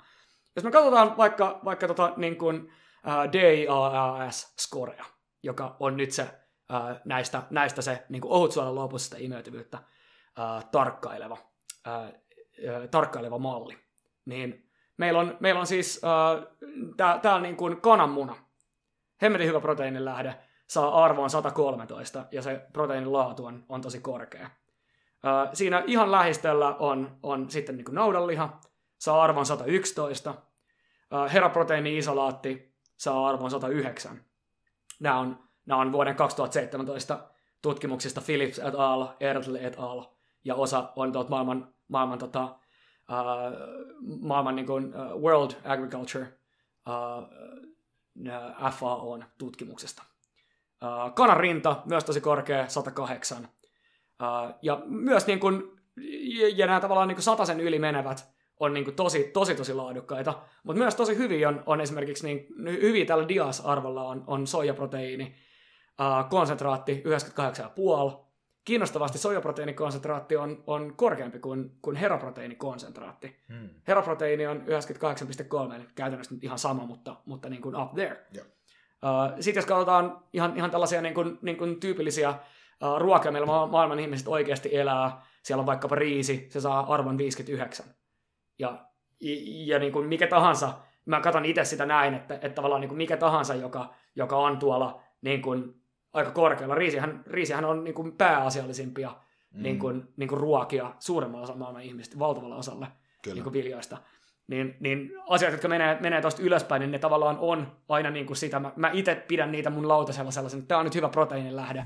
Ja se on ihan sama, syöks mä niin kuin, uh, 20 prosenttia enemmän niitä kick-herneitä, äh, kuin että jos mä olisin syönyt heraa, niin mä laitan sitä niin kuin muutaman gramman vähemmän. Että tavallaan ne, ne prosenttierot ja se sensitiivisyys on niin kuin valtavan pientä tuolla niin kuin yläpäässä. Ja tähänkin ehkä hyvä muistaa se, että, että toi vaikka jos, se, jos miettii, että se riisin luku on se 59 ja, ja esimerkiksi siellä oli, äh, kananmunalla oli se, paljon se olikaan 100... Kananmuna on se 113. 113, niin se ei tarkoita nyt sitä, että saat niinku, sa, puolet samasta määrästä ää, samasta, samasta painosta riisiä, kun sä saat kananmunasta, niin saisit niinku sen puolet, puolet proteiiniä vaan, koska riisissä itsessään on vähemmän proteiiniä, mutta se proteiini, mikä on riisissä, niin toi on sen imeytymisluku. Tavallaan se merkitsee sitä, ja tämä on niinku kans ihan, ihan hyvä muistaa sinänsä, koska et monesti... Sä riisistä aika paljon muutakin. Se, se aika paljon muuta. Se sun aterian niinku pääraaka-aine niin kuin aika monelle, monelle sadalle miljoonalle kiinalaiselle. Niin. Ja tämäpä se just onkin. Ja tämä on, tää on, tää on, tää on myös tärkeää muistaa siltä, että se esimerkiksi, mikä tekee, minkä takia monet ää, monet esimerkiksi eläinkunnan lähteet on niin sanotusti ehkä lainausmerkeissä helpompia proteiinilähteitä, on se, että koska ne tulee enemmän siinä muodossa, että siinä on vain proteiinia. Kun taas kasvikunnassa siinä yleensä tulee myös mukana muitakin asioita. Ei ole huono asia, mutta se ei ole samalla tavalla, se ei mene suoraan yksi yhteen, yksi yhteen ehkä sen niin ravinnon, ravinnon kokonaisuuden kanssa, että esimerkiksi pavuissa ja linsseissä, jotka on esimerkiksi tosi hyviä proteiinilähteitä ja kuidunlähteitä, tulee myös mukana hiilihydraatteja ja se, se just onkin, että, että niin ravinton kokonaisuus ja katsomaan vaan tällaista niin proteiinitaulukkoa, niin, niin on aika helppo tehdä ihan väärin, väärin ratkaisuja ja väärin valintoja. Yep. Ja, ja just sen takia niin, niin tekemällä, tekemällä vaan niin tosi, ja se, on vaan, se on vaan niin helppoa lähteä osa-optimoimaan jotain tiettyä juttuja, mutta mu, miten tämä niin tieto vaikuttaa esimerkiksi mulle, on, on se, että mä oon, mä oon todellakin tietoisesti lisännyt noiden laadukkaiden kasviproteiinien saantia. Miksi? Koska mä haluan vähentää sitä lihansyöntiä ja niitä terveyshaittoja, mitä siitä on, siitä on äh, niin todistettavasti näissä epidemiologisissa tutkimuksissa tulee. Äh, mä syön edelleen lihaa, mutta kaiken proteiini ei tarvitse olla lihaa tai, tai eläinkunnan tuotetta, jotta pääsee, pääsee niin kuin yhtä hyvin tai jopa parempiin lopputuloksiin sekä niin kuin lihaksen että voiman, että näiden, näiden niin kuin muiden terveystulosten, muun muassa pitkäikäisyyden ja, ja niin kuin näiden riskien välttämisen kannalta. Just näin. Sitten, jos me katsotaan vielä, vielä niin kuin muutama, muutama kiinnostava juttu, niin, niin kuin aika moni vegaani vetää riisiproteiini, riisiproteiini nimenomaan riisiproteiinin konsentraattia. Ja se saa tältä arvon 37. No mitä tämä tarkoittaa? Minkä takia se on noin matala? Sen takia, että se riisiproteiini ei ole kovin hyvä niin tietyille aminohapoille. Eli aina, aina meitä pitäisi kiinnostaa se, että me saadaan niin kokonaisvaltaisesti niitä tärkeitä aminohappoja, minkä takia se on just niin tärkeää syödä semmoisia lähteitä, joko sekoitettuja kasvilähteitä, esimerkiksi meillä, niin kuin meidän omassa tuotteessa me valittiin, että, että me käytetään kurpitsan siemenproteiini, joka on, on valtavan hyvä lisä silloin, kun se kombotaan herneproteiinin kanssa. Mm. Meillä on kolmen lähteen proteiini, jossa se imeytyvyys on optimoitu. Ja, ja jos sä syöt pelkkää riisiproteiiniä, niin et sä saa niitä aminohappoja ää, samalla tavalla. Se on niin arvo on tuolla 37, siinä missä se voisi olla jotain paljon enemmän. Mm. Eli, eli tota, myös syömällä tavallaan loputtomasti tämmöistä niin kuin matalamman, matalamman ää, niin kuin arvon proteiiniä, niin, niin tota, se myös näyttää siltä, että se ei ole, se ei ole myöskään ratkaisu, vaan se jälleen kerran niin kuin kaikessa ravinnossa monipuolisuus palkitaan, mm. keho palkitsee monipuolisuudesta, luonto palkitsee monipuolisuudesta, meidän suolistobakteerit ja ruoansulatus palkitsee siitä. Mm. Joten kaik, niin kuin, mikä ikinä se tavoite on urheilusta pitkäikäisyyteen ja terveyteen, niin se monipuolisuus on hirveän tärkeä uh, ja, ja niin kuin todella voimakas työkalu. Ja mulle itselle se tarkoittaa sitä, että, että mä tykkään uh, paitsi ostaa vähän erilaisia raaka-aineita eri viikoilla, niin mulla on myös sekoituksia, uh, joita mä nautin niin kuin juotavassa muodossa, jotka sisältää esimerkiksi 20 tai 30 niin kuin eri, eri niin kuin, tosi tärkeät ravintoainetta oikean ruoan lähteestä. Mm. Tietenkin pakko droppaa myös, että, että niin kuin myös itselläni on tämmöisen Ambro Greens-tuotteen kehittänyt, jotta saa sitä diversiteettiä mm. omiin vihreisiin, eli lusikaallisesta saa yhden annoksen vihreitä, yhden annoksen vege, ja, ja kun itse tähtää seitsemän annokseen, niin sillä ei tulee automaattisesti joka päivä, vaikka mä en jaksaisi choppaa sitä salaattia. Jep. Ja, ja niin tämä monipuolisuus on, on niin proteiinissa ja niiden tulosten kannalta niin, niin tosi tärkeä juttu, jotta se laatu pysyy korkealla, mistä ikinä lähteestä sen saa. Mm. Ja, ja kyllä, siis eläinkunnan lähteessä on, on, on todella laadukasta proteiinia, ja niissä on myös muita, muita Jep. ominaisuuksia, joista kaikki, kaikki ei ole optimaalisia kaikkiin tavoitteisiin. Kyllä, kyllä. Onks, tuleeko sinulle mieleen jotain sellaisia, ää, tällaisia kansantarujen myyttejä tai niin kuin, se, semmoisia liian pelottavia tarinoita, mitä puhutaan eläinproteiineista, tai sitten tavallaan tällaisia liian pelottavia tarinoita, mitä puhutaan kasviproteiineista. no niin, Koska mun mielestä näitä hyvä käydä, näitä olisi, näitä olisi ihan hyvä tuoda läpi. Esimerkiksi ää, tällainen... vanhat kunnon bro science tornarit Nimenomaan, ja nämä niinku bro science, myytit. bro science myytit käydään vähän tässä niinku grillaukseen. Nyt eli... voi se myytin murtaja. koska, niinku, koska esimerkiksi tällaisia, tällaisia juttuja, mitä olisi mun mielestä kiinnostavaa käydä, että mihin nämä myytit, niinku, mi, mihin, mihin, mihin perustuu esimerkiksi niinku, myytit, tai my, myytit, joiden takana on myös niinku, oikeitakin asioita, esimerkiksi just niinku, vaikka jos miettii ää, punaista lihaa yhdessä vaiheessa demonisoitiin semmoisena asiana, että vedät punaista lihaa, saat syövän. Se on niinku, tavallaan niinku, suora, suora, suora linkki siihen. Niin, niin tota olisi kiinnostava vähän avaa. Toinen, mitä on niinku, myöskin ollut, ollut, ollut paljon, paljon to, to, Tornarin liikkeenä ollut, että sojaproteiini lisää estrogeenituotantoa, ei, niin kuin, että missään nimessä miehin, miesten ei pitäisi käyttää sojaproteiiniä, tai myöskin sojaproteiini on suoliston kannalta huono, huono asia tai tällaisia asioita. Näitä on ainakin itse tullut niin kuin, tornareina, on kuullut, kuullut tuolla tota, ää, ää, tota, pukukoppien nurkissa ja, ja tuota, podcastin niin kuin, kaikuna tullut vastaan, niin käydäänkö noita vaikka vähän läpi? Joo, ilman muuta. Ne on, ne on aina kiinnostavia näistä, näistä tulee paljon, paljon tätä kysymyksiä ja erilaisissa paneeleissa aina kysytään. Ja, ja esimerkiksi, no aloitetaan tuosta soijaproteiinista, kun sä sen, sen sanoit, niin sehän on totta, että, että niin soijassa ja jossain kasvikunnan tuotteissa on tämmöisiä fytoestrogeeneja, eli kasviestrogeeneja. Me ei ihan täysin ymmärretä, miten ne vaikuttaa kehoon ja, ja mitkä niiden todelliset vaikutukset on. Ja esimerkiksi monissa soija, me ei, me ei käytä soijaproteiinia niin monistakaan syistä uh, meidän tuotteissa, mutta, mutta toi niin fytoestrogeenin ajattelu ei, ei siellä ole niin semmoinen johtotähti. Monissa niin kuin, äh, soija, tavallaan niissä keskusteluissa, niin sieltä niin tavallaan välittyy se, että me ei oikein tiedetä, miten ne kasviestrogeenit vaikuttaa ihmiseen, ja siitä on, siitä on vähän ristiriitaisiakin tuloksia. Mä oon noissa niin kansainvälisissä seminaareissa kuullut, kuullut edelleen niin kuin tavallaan vähän kahta koulukuntaa. Eli siellä on tavallaan niin kuin sitä ajatusta, että, että niin kuin varmuuden vuoksi ei syötäisi hirveästi soijaa, ää, tai ei ainakaan niin kuin käytettäisi sitä ykkösenä kasviproteiinilähteenä, mutta nekin, jotka, siitä, ja, jotka on siitä tavallaan huolissaan tuolla, niin siellä ei ole semmoisia luotettavia, vertaisarvioituja double blind tutkimuksia, joihin me voitaisiin niin oikeasti nähdä. Mä en ole itse tuosta kovin huolissani. Mm. Toi, tohon, tohon ei yksinkertaisesti vaan ole niin näyttöä ton, ton niin myytin tueksi. Että jos... et ne, et ne, et ne kasviestrogeenit oikeasti olisi niin merkityksellinen tekijä niissä, niissä määrissä, mitä niitä on ylipäänsä mahdollista saada millään järkevällä, järkevällä niin. Ja. Uh, toi toinen oli... Mit, mut siis, niin. itse jos, jos tuohon vähän jatkaa, niin mitkä on tavallaan ehkä ollut niitä pääsyitä, minkä takia esimerkiksi te olette tehnyt valinnan muihin proteiinilähteisiin kuin sojaa? Kyllä se, kyllä se siihen niin kuin, uh, kokonaisuuden, kokonaisuuden uh, niin kuin kannalta, niin se soija se, se, ei ollut, se ei ollut yhtä hyvä kuin mitä me ollaan pystytty yhdistelemään noista muista lähteistä. Mm. Ja myös tosi tärkeitä juttuja siellä niin kuin liittyy, liittyy niin kuin myös sojan tuotantoon ja sojan, sojan niin kuin impaktiin, vaikka me aina valitaan ensin se, että miten me saadaan aikaan maksimaaliset terveyshyödyt, niin meitä myös kiinnostaa se, mistä raaka-aine tulee, kuinka puhasta se on, onko siinä raskasmetalleja, onko se laadukkaampaa, muillakin tavoilla kuin proteiinilla. Tässä on vain yksi akseli, ei, sitä, ei, sitä ei voi ottaa ainoaksi guidelineiksi.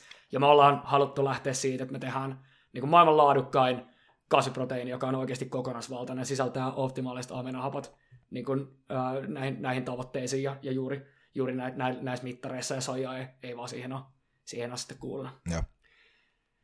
Tässä on toinen kysymys. Tämä on kans, eli, eli jos sä vielä, jos sä vielä eli, esität se uudestaan. Eli punainen liha on yhtä kuin syöpä. Tässä on, tässä on tehty paljon uh, se, sekä tavallaan, se, sekä, on tehty pari eri, eri tutkimusmetodeilta tätä, tätä ja haluttu ymmärtää. Ja, ja monissa näissä niin väestötason tutkimuksissa on se ongelma, että, että, ne, että tosi monissa niistä, missä on seuraavaksi pitkään riittävän kokoinen NL riittävästi seurattuja ihmisiä, niin niissä ei ole eroteltu niitä punaisen lihan lähteitä. Ja niissä ei ole eroteltu punaisen lihan laatua. Ja niissä ei ole myöskään oikein pystytty kontrolloimaan niitä, niitä tota, ää, eri muuttoja yksi aika niin kuin, merkittävä hypoteesi, mikä tuolla niin kuin, tutkimuksissa todi, niin kuin, toistuu, on se, että kuinka paljon prosessoitu punainen liha vaikuttaa mm. suolissyöpiin. Me tiedetään, että, että, että noi, niin erilaiset niin nitriitit ja, ja, ja säilöntäaineet, mitä prosessoitu punaiseen lihaan tulee, sekä muut ominaisuudet, niin näyttää nostavan syöpäkuolleisuutta populaatioissa. Eli se on mun mielestä semmoinen todellinen outcome, mikä mun mielestä on kiinnostava. Myös se, että, että kun, sit toisaalta niin kun, kun me katsotaan uh, noita um, jälleen kerran näitä niin kuin, alueita, missä ihmiset elää pitkään, niin punainen liha ei ole siellä niin kuin, ruokavaliossa isossa osassa. Ja, ja kyllä se näyttää siltä, että siinä jonkunlainen yhteys on, vaikka me ei sitä ihan täysin ymmärretä. Punainen liha on, on valtava hyvä ravinnon lähde.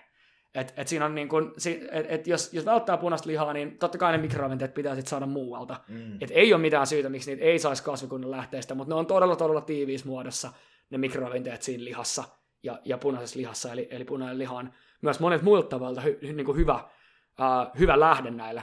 Mutta mut, mut tota, si, siinä on vieläkin niin jury is out.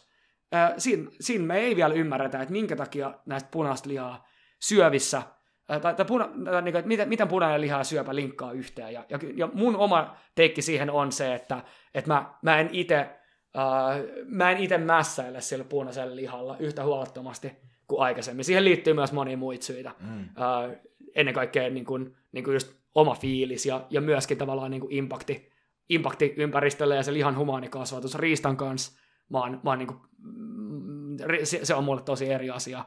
Uh, se, söin juuri, söin juuri tota pyyn, joka lensi mökillä ikkunaan tuossa pari viikkoa sitten, ja, ja mikään, ei ole, mikään ei ole tavallaan eettisempää kuin vapaana elänyt eläin, joka, joka, joka tota päätyy, päätyy meidän ravinnoksi.